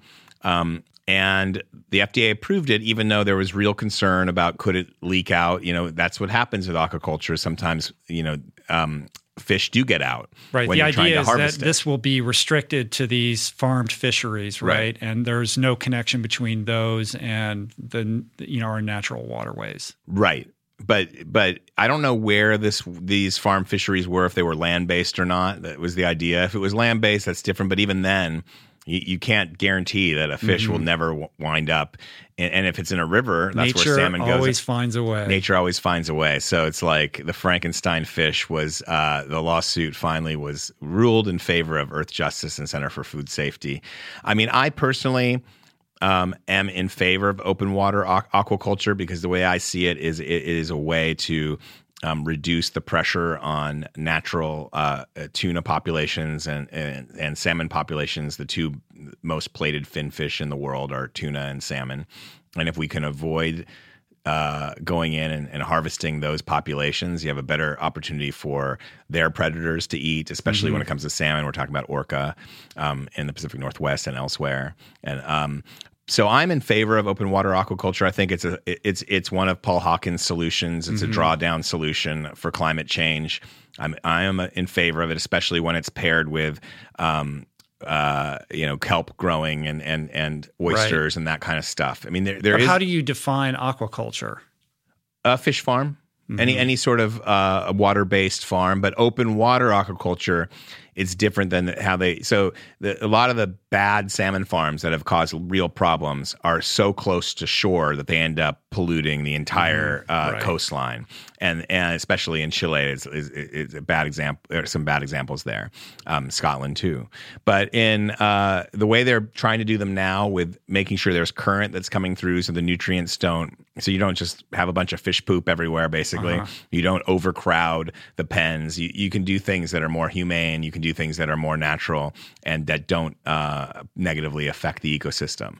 So there are examples of that in Hawaii, um, um, Kampachi farms in Hawaii, Kampachi farms in Baja. It could be a solution uh, as we get more and more people on planet Earth, and, and it could be a food solution that is po- that is positive going forward. I've written about it before. It's that pokey story that we talked about before. Um, but when it comes to genetically modified food, I'm not 100% against it. There was the Hawaiian papaya was saved with a genetically modified papaya that saved the entire industry um, back in the day, but that came out of uh, the University of Hawaii. It was not driven by a business model. It was driven by scientists trying to save individual farmers, family farmers on, on the big island. Were the genetic modifications made to render it more pestilent resistant? More uh, resistant to a specific uh, infestation, a specific pest that was just decimating papaya trees on the big island. Right. And so, uh, By, but by by creating a hybrid with like mouse eyeballs or something. I like don't that? think Like, mouse do they- you know, eyeballs were it's like- involved, but like I understand why people hate Yeah. that stuff. But I'm not like I'm not an all or nothing guy with any solution. But when it comes to creating an animal, I am hell bent against fucking. Yeah. with DNA to there's create an there's animal. such a hubris built into that. Yeah, I mean, yeah. in this particular case, it had to do. I mean, they the the the district court for the Northern District of California ruled that the FDA violated core environmental laws in approving this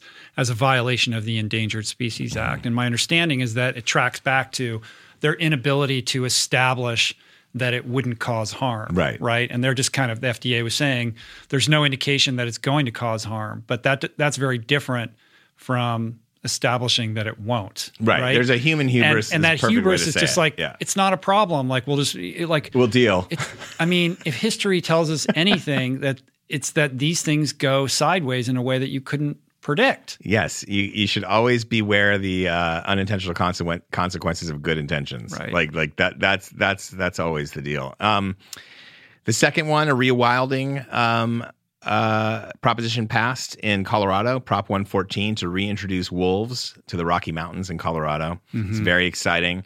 Um, for those who don't know, wolves were basically all but extinct based on settlers moving to the west. In 1920, I think there was like between 1915 and 1920, there was a real effort to try to kill wolves um, because they were endangered. They would endanger the livestock um, and kill the livestock. And and um, so there were no wolves really in the west for a long time. Yellowstone Park started reintroducing them in the Clinton administration, and it's been such a success.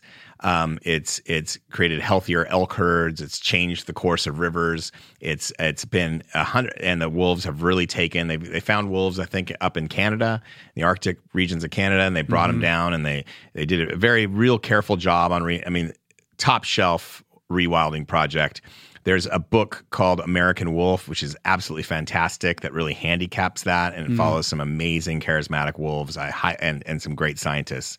Highly recommend that book. Um, anyway, uh, that's been a success. There's pressure now to take the wolves, the American wolf off, the gray wolf off the Endangered Species Act because some ranchers still don't like wolves there because they will Right. come at livestock. But if they do take down livestock, that rancher is compensated. But they still want to kill the wolf afterwards. It- it- it- there's a there's a thing about the wolf The revenge. the impulse revenge or- the revenge impulse but uh, colorado doesn't have wolves idaho has them now montana has them and um, wyoming has them and so, what does lot- the logistical process of introducing these to Colorado look like? it's a good question i think they'll probably uh, what happened in wyoming is they they took a population that was wild and they um, reintroduced them and had them in a certain area and eventually they denned up and they had litters and they were monitored and they were chipped and they could be tracked Right. And um, I would imagine the same thing's going to happen. The reason there's 6,000 wolves now started in, in Wyoming and they're in Montana and they're in, they're in Idaho,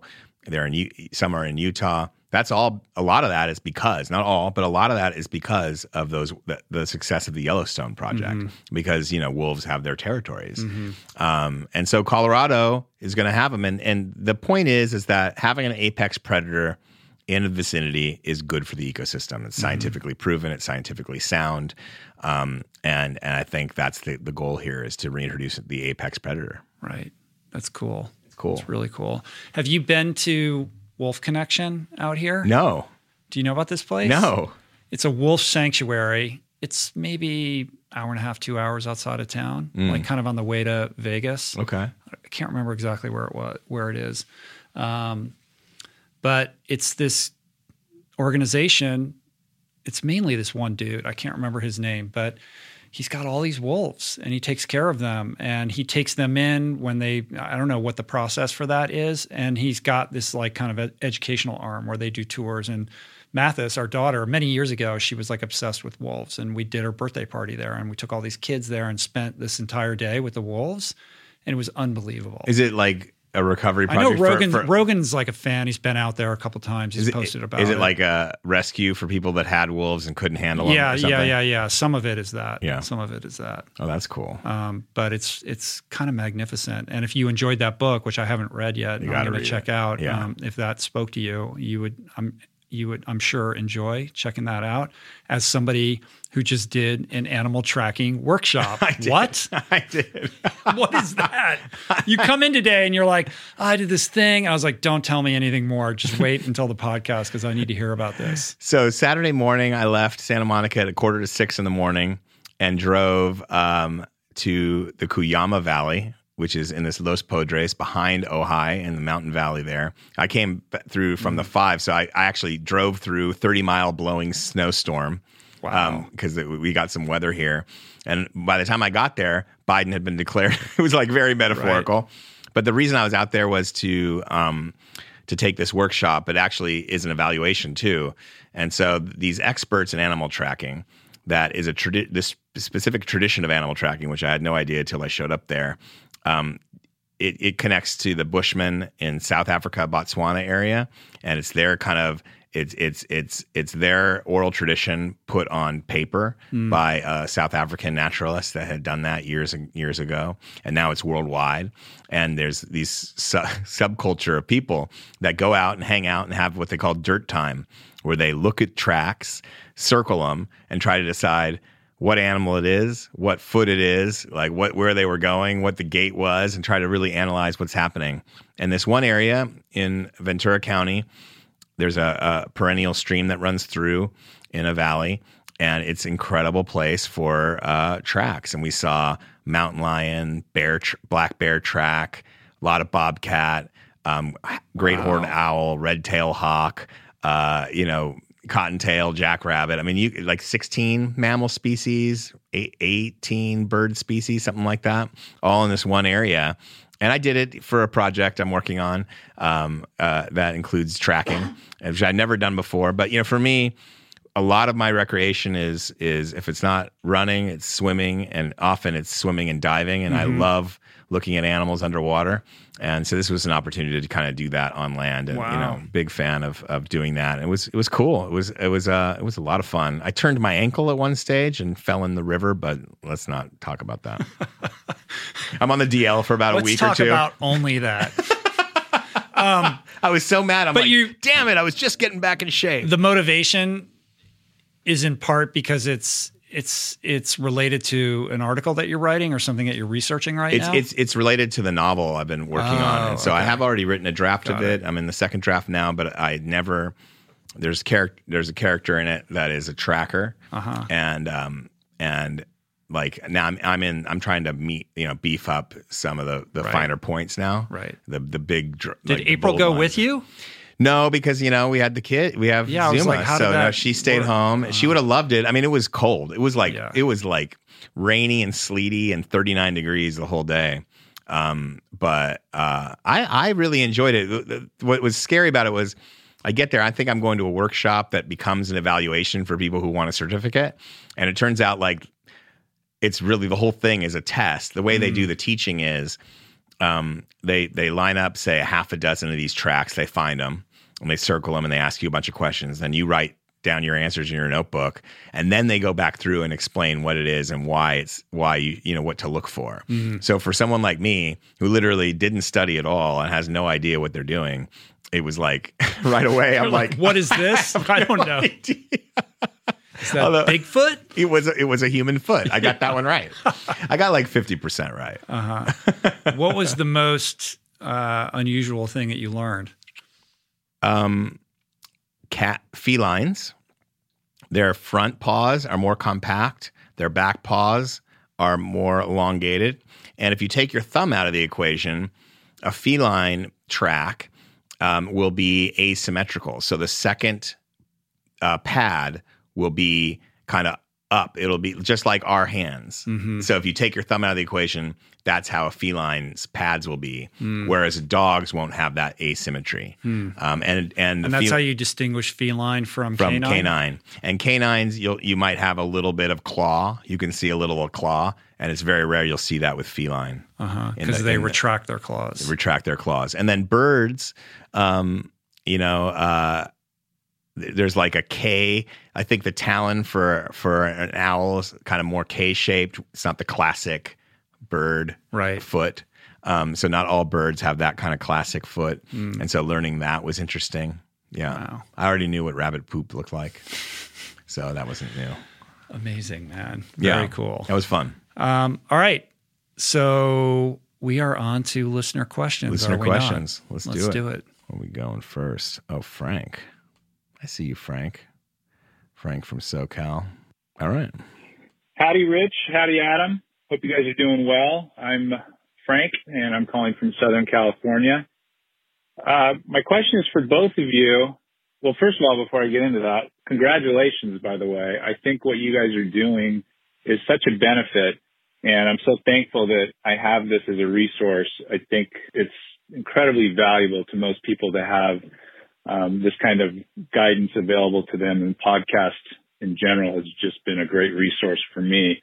Um, my question is, I find myself struggling sometimes. I have a thirst and a desire for self-improvement. It leads me down a lot of different rabbit holes. Many of them result in a beneficial change and it's tangible in my life and I, I value that. But sometimes I find that the noise it creates distracts me almost to the point where it's a detriment that I feel like I get easily caught up in some of the tribal battles that are going on in the environment that I'm exploring and, and I almost have to distance myself from it so that I don't get caught up in the, in the fray. And one of the things that I've done as a result of that is I've deleted some of my social media accounts, uh, Instagram and Facebook in particular, so that I am not distracted throughout the day with these thoughts that tend to kind of take me off my path and lead me someplace that isn't that healthy for me. So my question is, Rich, someone who's dealing with this on a daily basis, do you have any techniques um, that you utilize to kind of keep you focused on your journey or your exploration or whatever it is that you're you're trying to achieve without getting caught up in the side play and the battles, especially, you know, given the election, you know, we're all being inundated with ads and all of this negativity. And I really want to protect myself from that. And I'd really appreciate hearing your thoughts on that. Hmm. Um, thank you, Frank. Not only is that a great question, I think it's something that we're all grappling with. Um, I feel like you answered your own question in part, like you've already enacted some roadblocks between you and whatever it is that's triggering you. And I think that's a great start. Um, from my own perspective, you know, I try to pay attention to when I stumble across something and I have an emotional reaction to it. Like that's usually a pretty good indication that um, that's going to uh, lead to me losing a little self control over how I'm digesting information.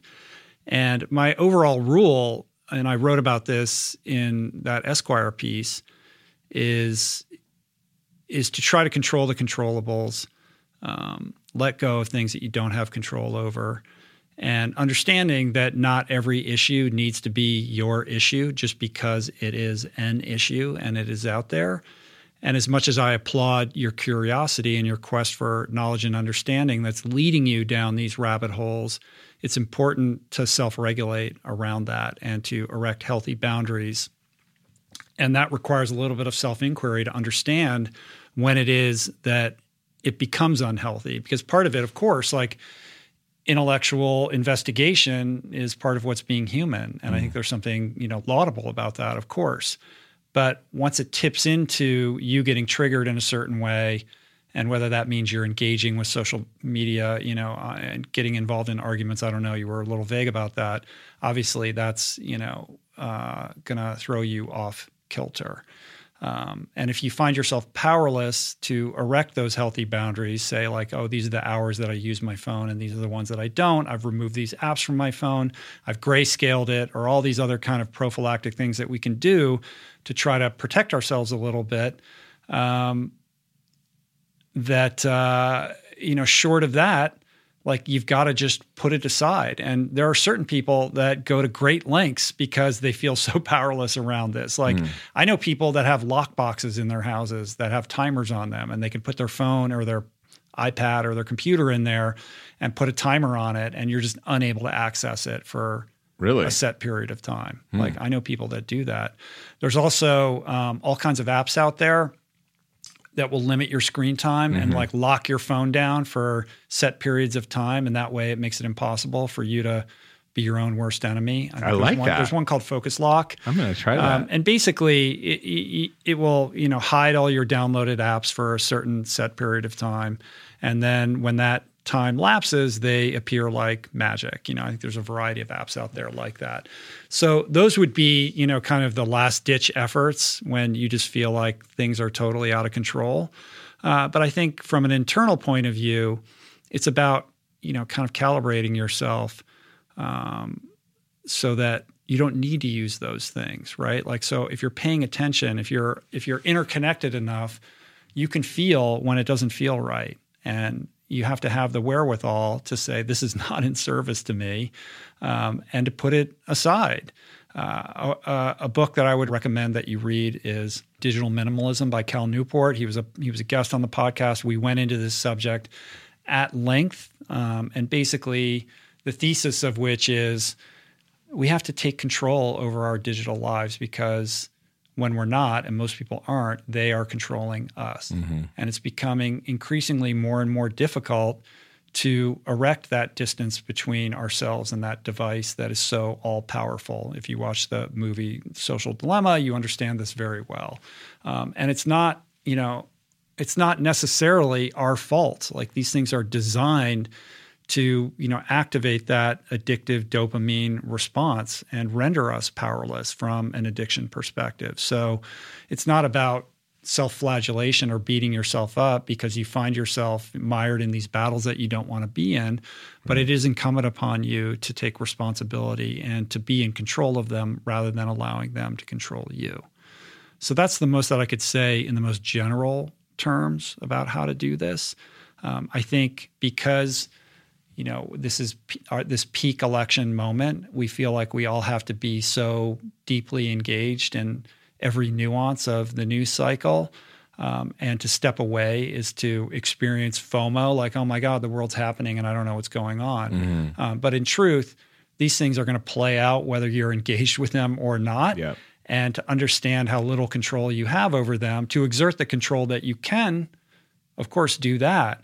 But to separate yourself from the results of that and um, making sure that you're taking care of yourself because you can't be the advocate or the servant or the seeker that you aspire to be if you're a victim of you know this kind of scrolling culture that we're in. Yeah. And we all are victims of it to a certain yeah. degree. But whether I, I relate to this deeply, like yeah. this is a war that I wage with myself every single day. Yeah, but how do you engage? Engaging in the battles is a different thing, and and I seldom engage in. Those I never battles. do that. Yeah, because because um, I keep it real simple from my perspective. It's like I might scroll and check it out, but I don't let it dictate my action. Mm-hmm. Um, and so it, it, doesn't become that distraction for me, really. Mm-hmm. Um, just try to keep it as simple and keep it local and keep the focus there because ultimately, whoever wins any election is not going to be the reason your life is the way your life is. I've just found over time that getting involved in digital squabbles not only completely throws me off my kilter. Yeah. Um, it's just it's not productive. Right. You know, it rarely results in some meeting of the minds between two people. Exactly. But Never it does works. require discipline. Like I'll come across a comment or somebody saying something about me that's just so utterly false mm. and rife with, you know, uh, misinformation about me, and it, it, takes everything in my power to just not engage with that person. Mm-hmm. But I've learned over time that not only does that like really just ramp up my you know my i become i just get into this very heightened emotional state and i become very reactive. And that person is just seeking attention. Like yeah. i'm basically playing into their their goal which is to get me to engage yeah. and to get me to you know get all activated over something. And ultimately there's no winner in any of that. And you end up being the one who suffers the most. You're the depleted one. Yeah. Yeah. I'm with you Great question, and thanks for the positive vibes, Frank. All right, next one. I feel like this one is uh, one you can relate to mm. as well, Rich. Hey, Rich. Hey, Adam. Thank you both so much for all the work you do. My name's Davin. I'm 24 years old, and I'm from South Florida. Over the last two years, I felt this passion growing inside of me for conservation and environmental protection, and I really enjoy photography and being out in nature. The problem is, I'm a third year law student, who's on the brink of starting his lifelong career. And the truth is, I'm not sure that practicing law is what I want to do. Every day I go into the office and I feel like my creative spirit is being crushed. I feel as though I'm at an inflection point in my life and that I need to decide where exactly I want to go in my career. I've been working so hard for this degree for seven years now, but also I'm pretty sure that I want to pursue something that embraces my, my passions and my creative spirit. So my question is, how do you rationalize to yourself that taking that first step into the unknown is what is truly good for you? That despite leaving what you worked so hard for all your life, everything is going to be okay. Thank you guys so much for listening and answering questions. I really appreciate you guys. All right, awesome. Is it Gavin or Davin? I've listened to it a few times and I keep thinking it's Davin. All right. What's up, Davin? If it's Gavin, I apologize. Yeah, and I'll say, bro. What's up, Gavin? exactly. Um, thank you for your question. I feel uh, highly qualified to answer this one. this one's right up your alley. As a former lawyer myself, I've often thought over the years that I should put together a lecture series and take it across America to visit all the law schools and deliver a keynote on the realities of what it actually what's actually entailed in being a lawyer and the difference between your experience in law school versus what it's like when you're in the practicing world. Um, I wish that I had seen a lecture like that when I was in law school. I might have saved myself a decade, mm. um, but we're neither here nor there with that. The first thing I would say is, um, you know, I'm compassionate to your dilemma because I have lived in that very place. Um, the good news is you're only 24 years old. You've got your entire life ahead of you. Um, and you have the opportunity to to be patient with all of this. I think that at this point you're in your third year of law school. You should see your way through law school. I don't think you should drop out of law school. Like you're almost done at this point. You should finish your law degree because you're so close. And you don't have to practice if you don't want to practice. You know, even though uh, I, I found the practice of law you know not to my liking and I felt ill suited to it. I don't regret going to law school. Like law school taught me a lot. It taught me a manner of thinking, a way of thinking. It taught me how to write clearly and argue a point. And um, there's a lot to be said for that. And I think that my law degree comes into play today as a podcaster and as a writer and somebody who writes books and is trying to you know articulate ideas for the world like i, I credit my law school training and experience as a benefit to all of that even though you know i spent a lot of years chasing a career that ultimately was not in service to you know who i wanted to be in the world mm. um, so i think you can begin first and foremost by perhaps expanding the idea of what a law degree can do for you and what it can be. It doesn't mean that you have to just go work in a law firm.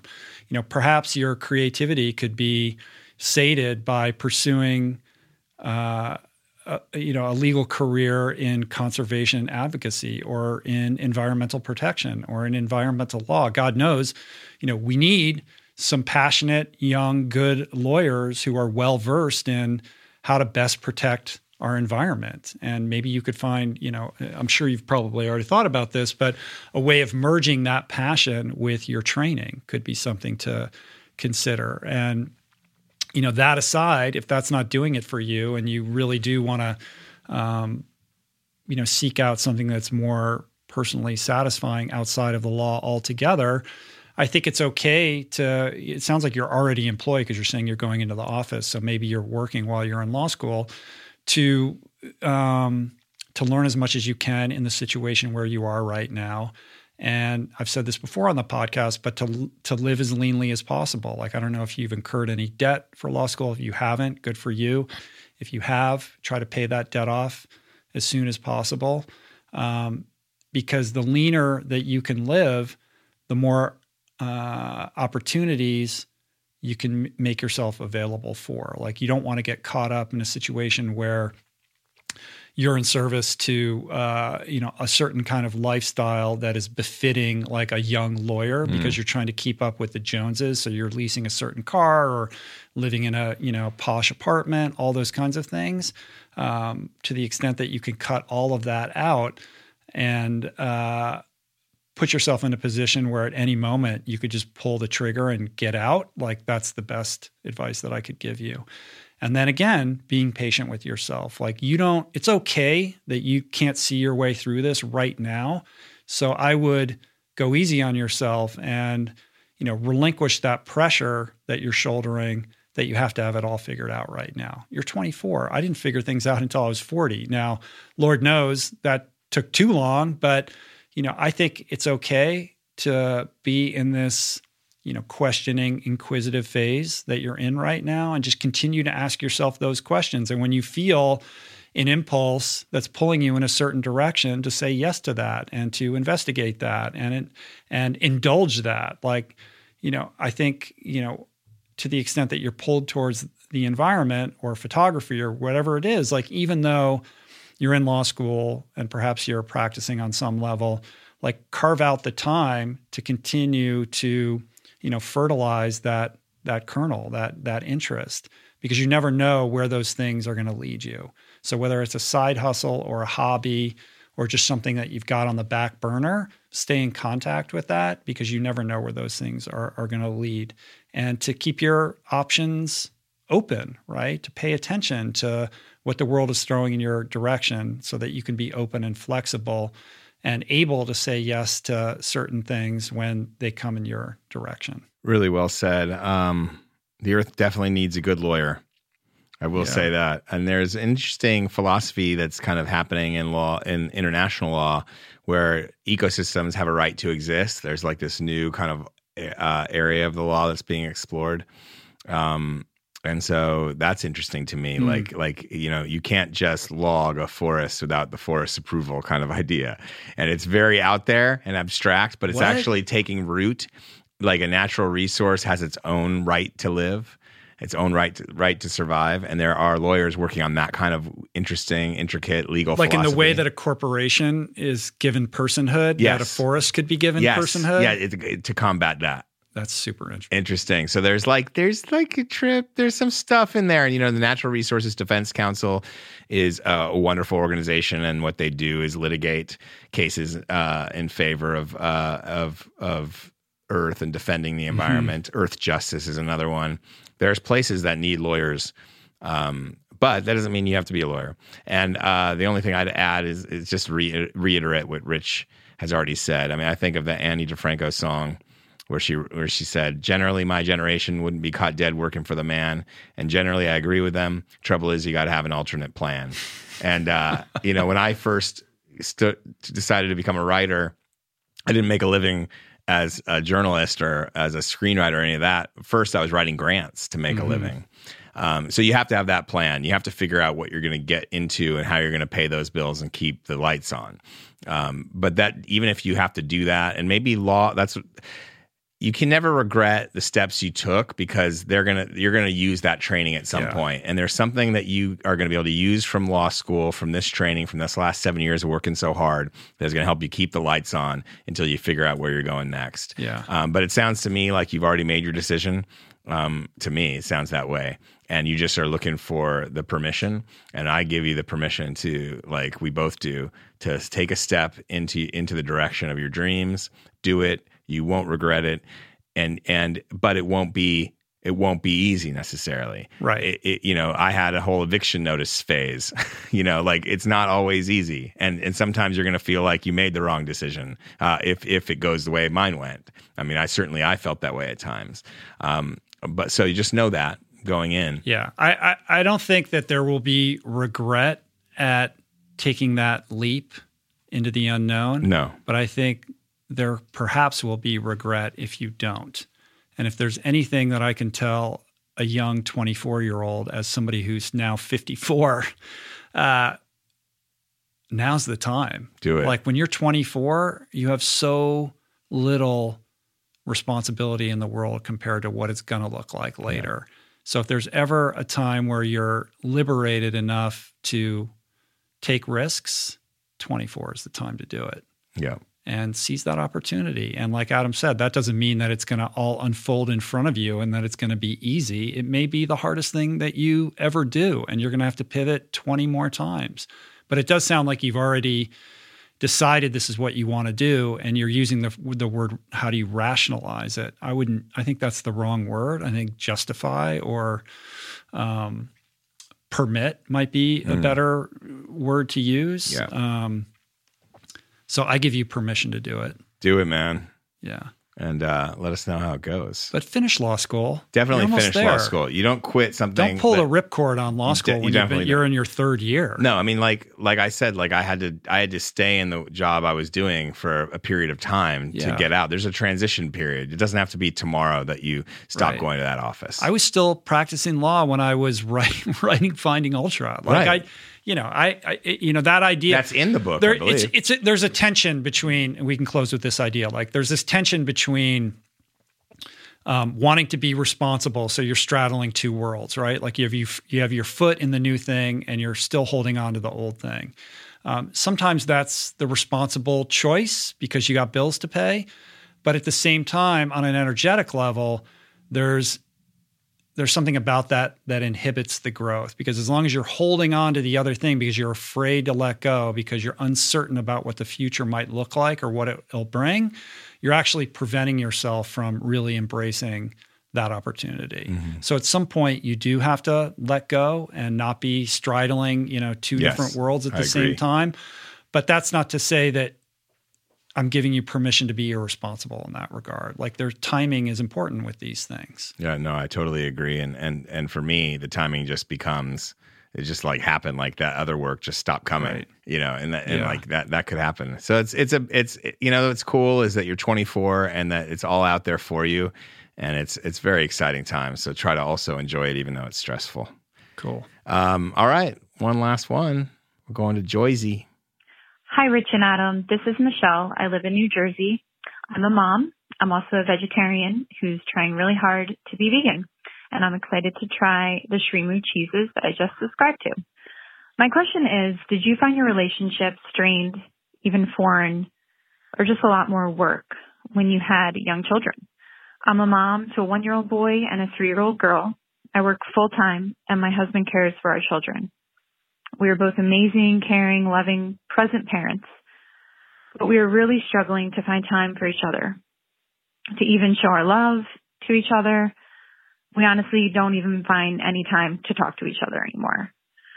I hope you and Adam can share some advice on how to keep connected during this really difficult time.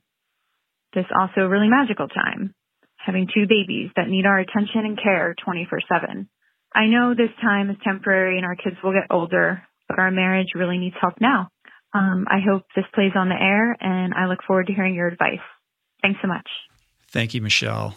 Uh, I can hear the the strain and the pain in, in your voice, and you know to kind of uh, speak to the first thing you said. I mean, you opened this question by asking if uh, my relationship or Adam's relationship has been strained or, or or more work when you had young children, and it's like, of course, of course it is.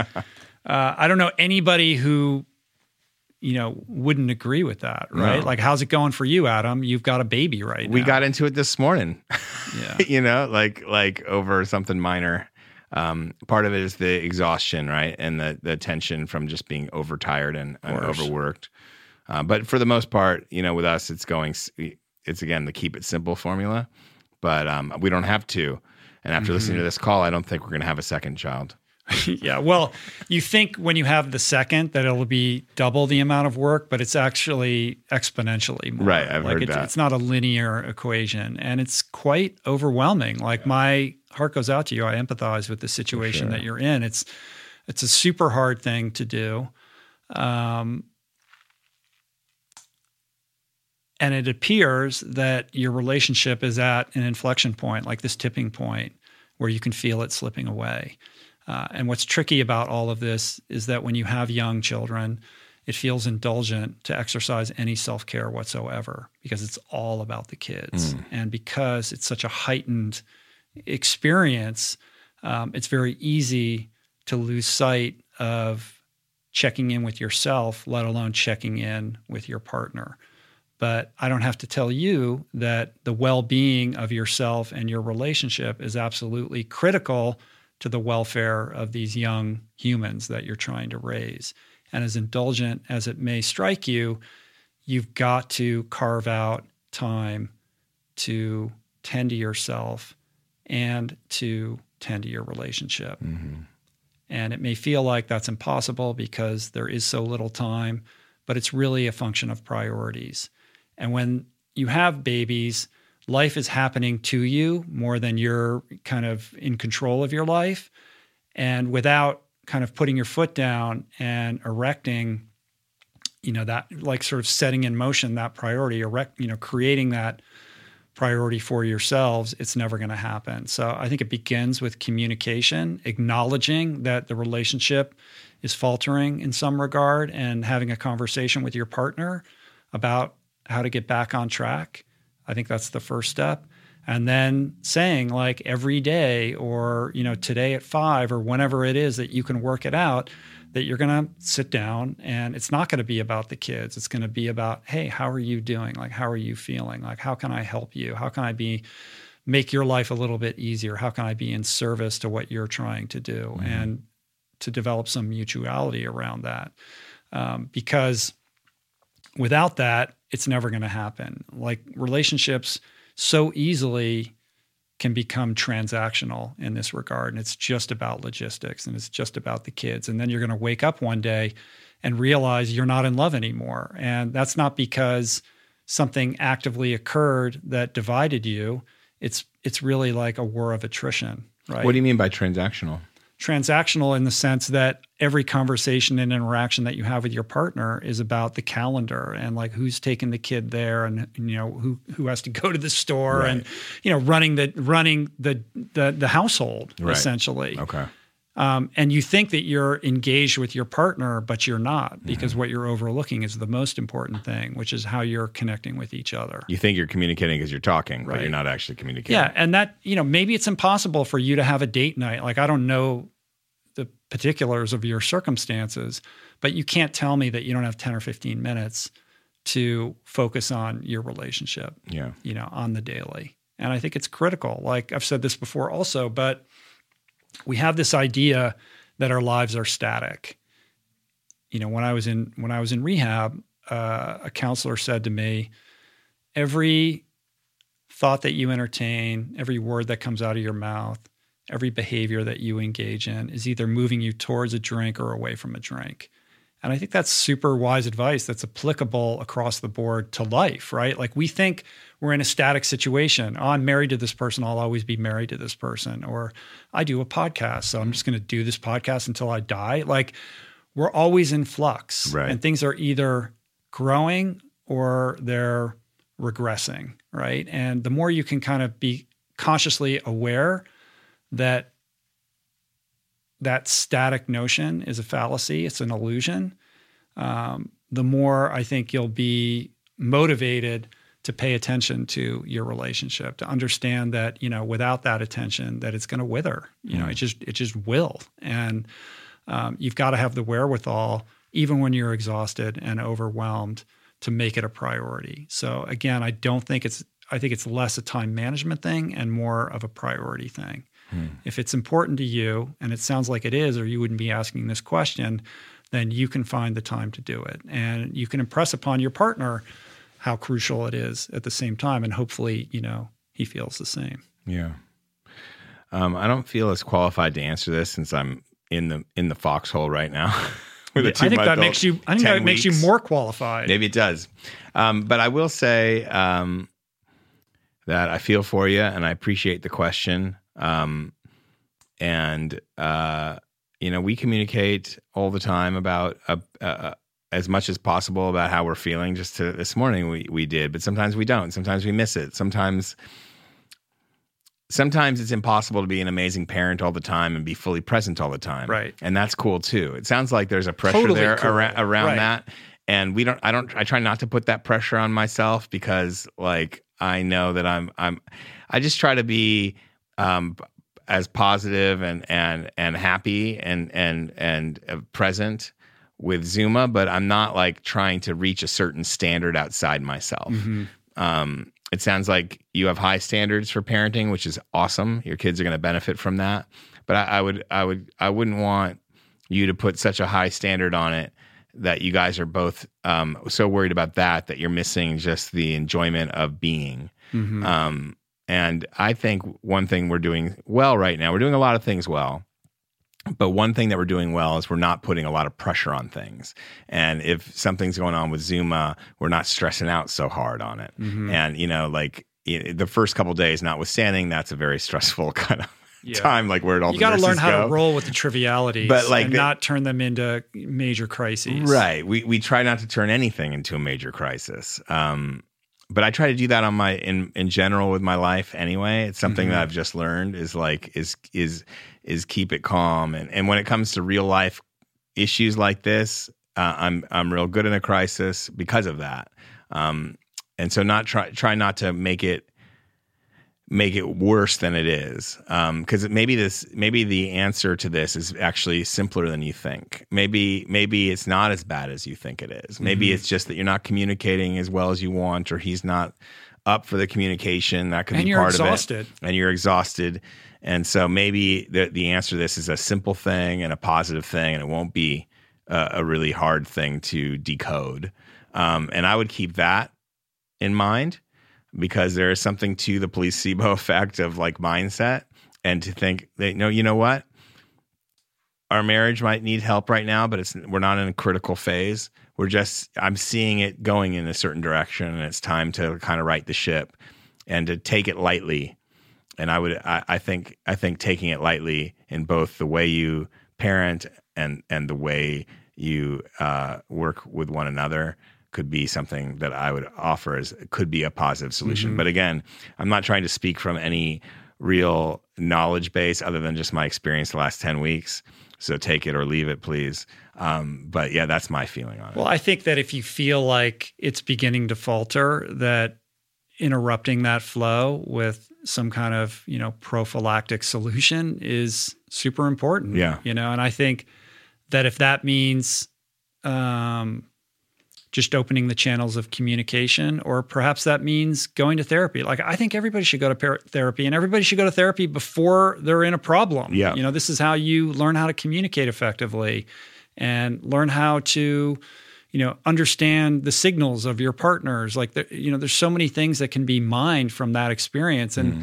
you know it doesn't have to be you know stigmatized and it doesn't have to be you know because you're in a crisis No. you know? It's just it, it- they're just tools for how to better live together. And you know in closing i would say it's important to understand that like this is temporary like you're in a very heightened situation and it will get easier. But to not use that idea that it's temporary as an excuse to put off dealing with whatever's going on in your relationship. Like i think that's sort of a an instinct like well this is really hard right now i know our relationship isn't isn't going great but let's just get through this No, yeah. and then we'll deal with the relationship i think that's misguided No, if you because when you get to that point it may be you know in a in a far worse situation and god forbid beyond the you know that point of no repair yeah, if you know it needs to be addressed, then by all means address it. it has to be it has to be a priority Yeah, now yeah, yeah. and when in doubt if all else fails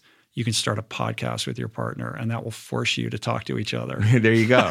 That sounds this very is how healthy. julie and i have our deepest conversations That sounds very healthy. You know, I um I thought I was in therapy right now. Like twice a month I come to therapy. It's Uh-huh. the Rich Roll podcast. i don't go that hard on you no, no. It feels good to talk Yeah. to you. on that note let's land Is the your plane therapist is your therapist hard on you? Well, I do like my I do a, I do group therapy now with a bunch of dudes Okay. and uh, and a therapist, Okay. and you know I get feedback. Like I come in and I say, "Here's what I'm doing," and like, "Isn't this great?" And they're like, "Really?" Like you know, like, "Did you think about this?" And I'm like, "No, I never thought about that." Like I get called out on my bullshit, That's and that happens to me in in in 12 step also. Okay. Um, but it's very direct in this therapy group because we just share about what we're dealing with in our lives and as parents and as professionals or what you know what we need um, feedback on. And what's constantly impressed upon me is the extent to which i'm unaware of my blind spots which is why you go right? Right. like i don't want to go and get pat on the back. I want to go and you know let people know what i'm going through and have them point out to me what i'm not seeing and i think that's the real value that's one of the you know real values in it Very interesting. I want to hear about that sometime. But um, I would also offer one last thing. Have you seen Working Moms on on Netflix? If you've not, not seen seen Working that. Moms on Netflix, it's a hilarious female driven show created by Catherine Reitman, who's connected, you know, the the daughter of Ivan Reitman, legendary Hollywood director, and Jason Reitman, a great filmmaker. Um, and she's the stars, and and it's hilarious. It's all about women having babies and navigating life's problems in uh, very very funny, uh, sarcastic ways. And that could be a good little blow off steam. I'm watching that with April, and that we laugh. It's hilarious. so that could I- be a good I little trick. even, uh, i haven't heard of that Working moms with an N. all right right on all right we're ending this thing how do you feel I feel good. It's been um, man, it's been a long four years. It's been a long four years, and it's been a long two plus hours. Every time we do these, I'm like, this is we're only going to be doing this is going to take an hour. yeah. And then these things are always like two hours. I don't know. I think I think that I think we're both long winded. You turned in two thousand words for eight hundred. I do that true. all the time. Yeah. Yeah. That's what um, all right. To be continued two weeks from now. In the meantime, give Adam a follow at Adam Skolnick. I'm at Rich Roll. If you want your question answered, leave us a voicemail 424 235 4626. Don't forget to hit the subscribe button on YouTube, Apple, Spotify, wherever you enjoy this podcast. Send us a comment, uh, leave us a review. As always, check the show notes on the episode page at richroll.com. We'll have links up to everything that we talked about today. Um, and in the meantime, pick up Voicing Change. God yes. damn it. I worked hard on this book. It's a beautiful book. And you it's something it. to be proud of. People are enjoying it. richroll.com slash VC to check that out. Shipping globally. What else? That's that's serious. I think we said it all. You said it Let's all. Let's end this. Land the plane. All right. I appreciate everybody who worked hard to put on today's show. Jason Camiolo for audio engineering, production, show notes, and interstitial music. Blake Curtis for videoing today's show. Jessica Miranda for graphics. Davey Greenberg for portraits. He's taking pictures right now. Davey. Georgia Whaley for copywriting. You could do the rest in your BBC voice. DK for advertiser relationships. And theme music, as always, by Ty, Trapper, and Ari. Thanks for the love, you guys. See you back here in a couple days with another amazing. I don't know who's going up next. We'll figure it out. It's going to be good, though. I promise. Peace. Plants.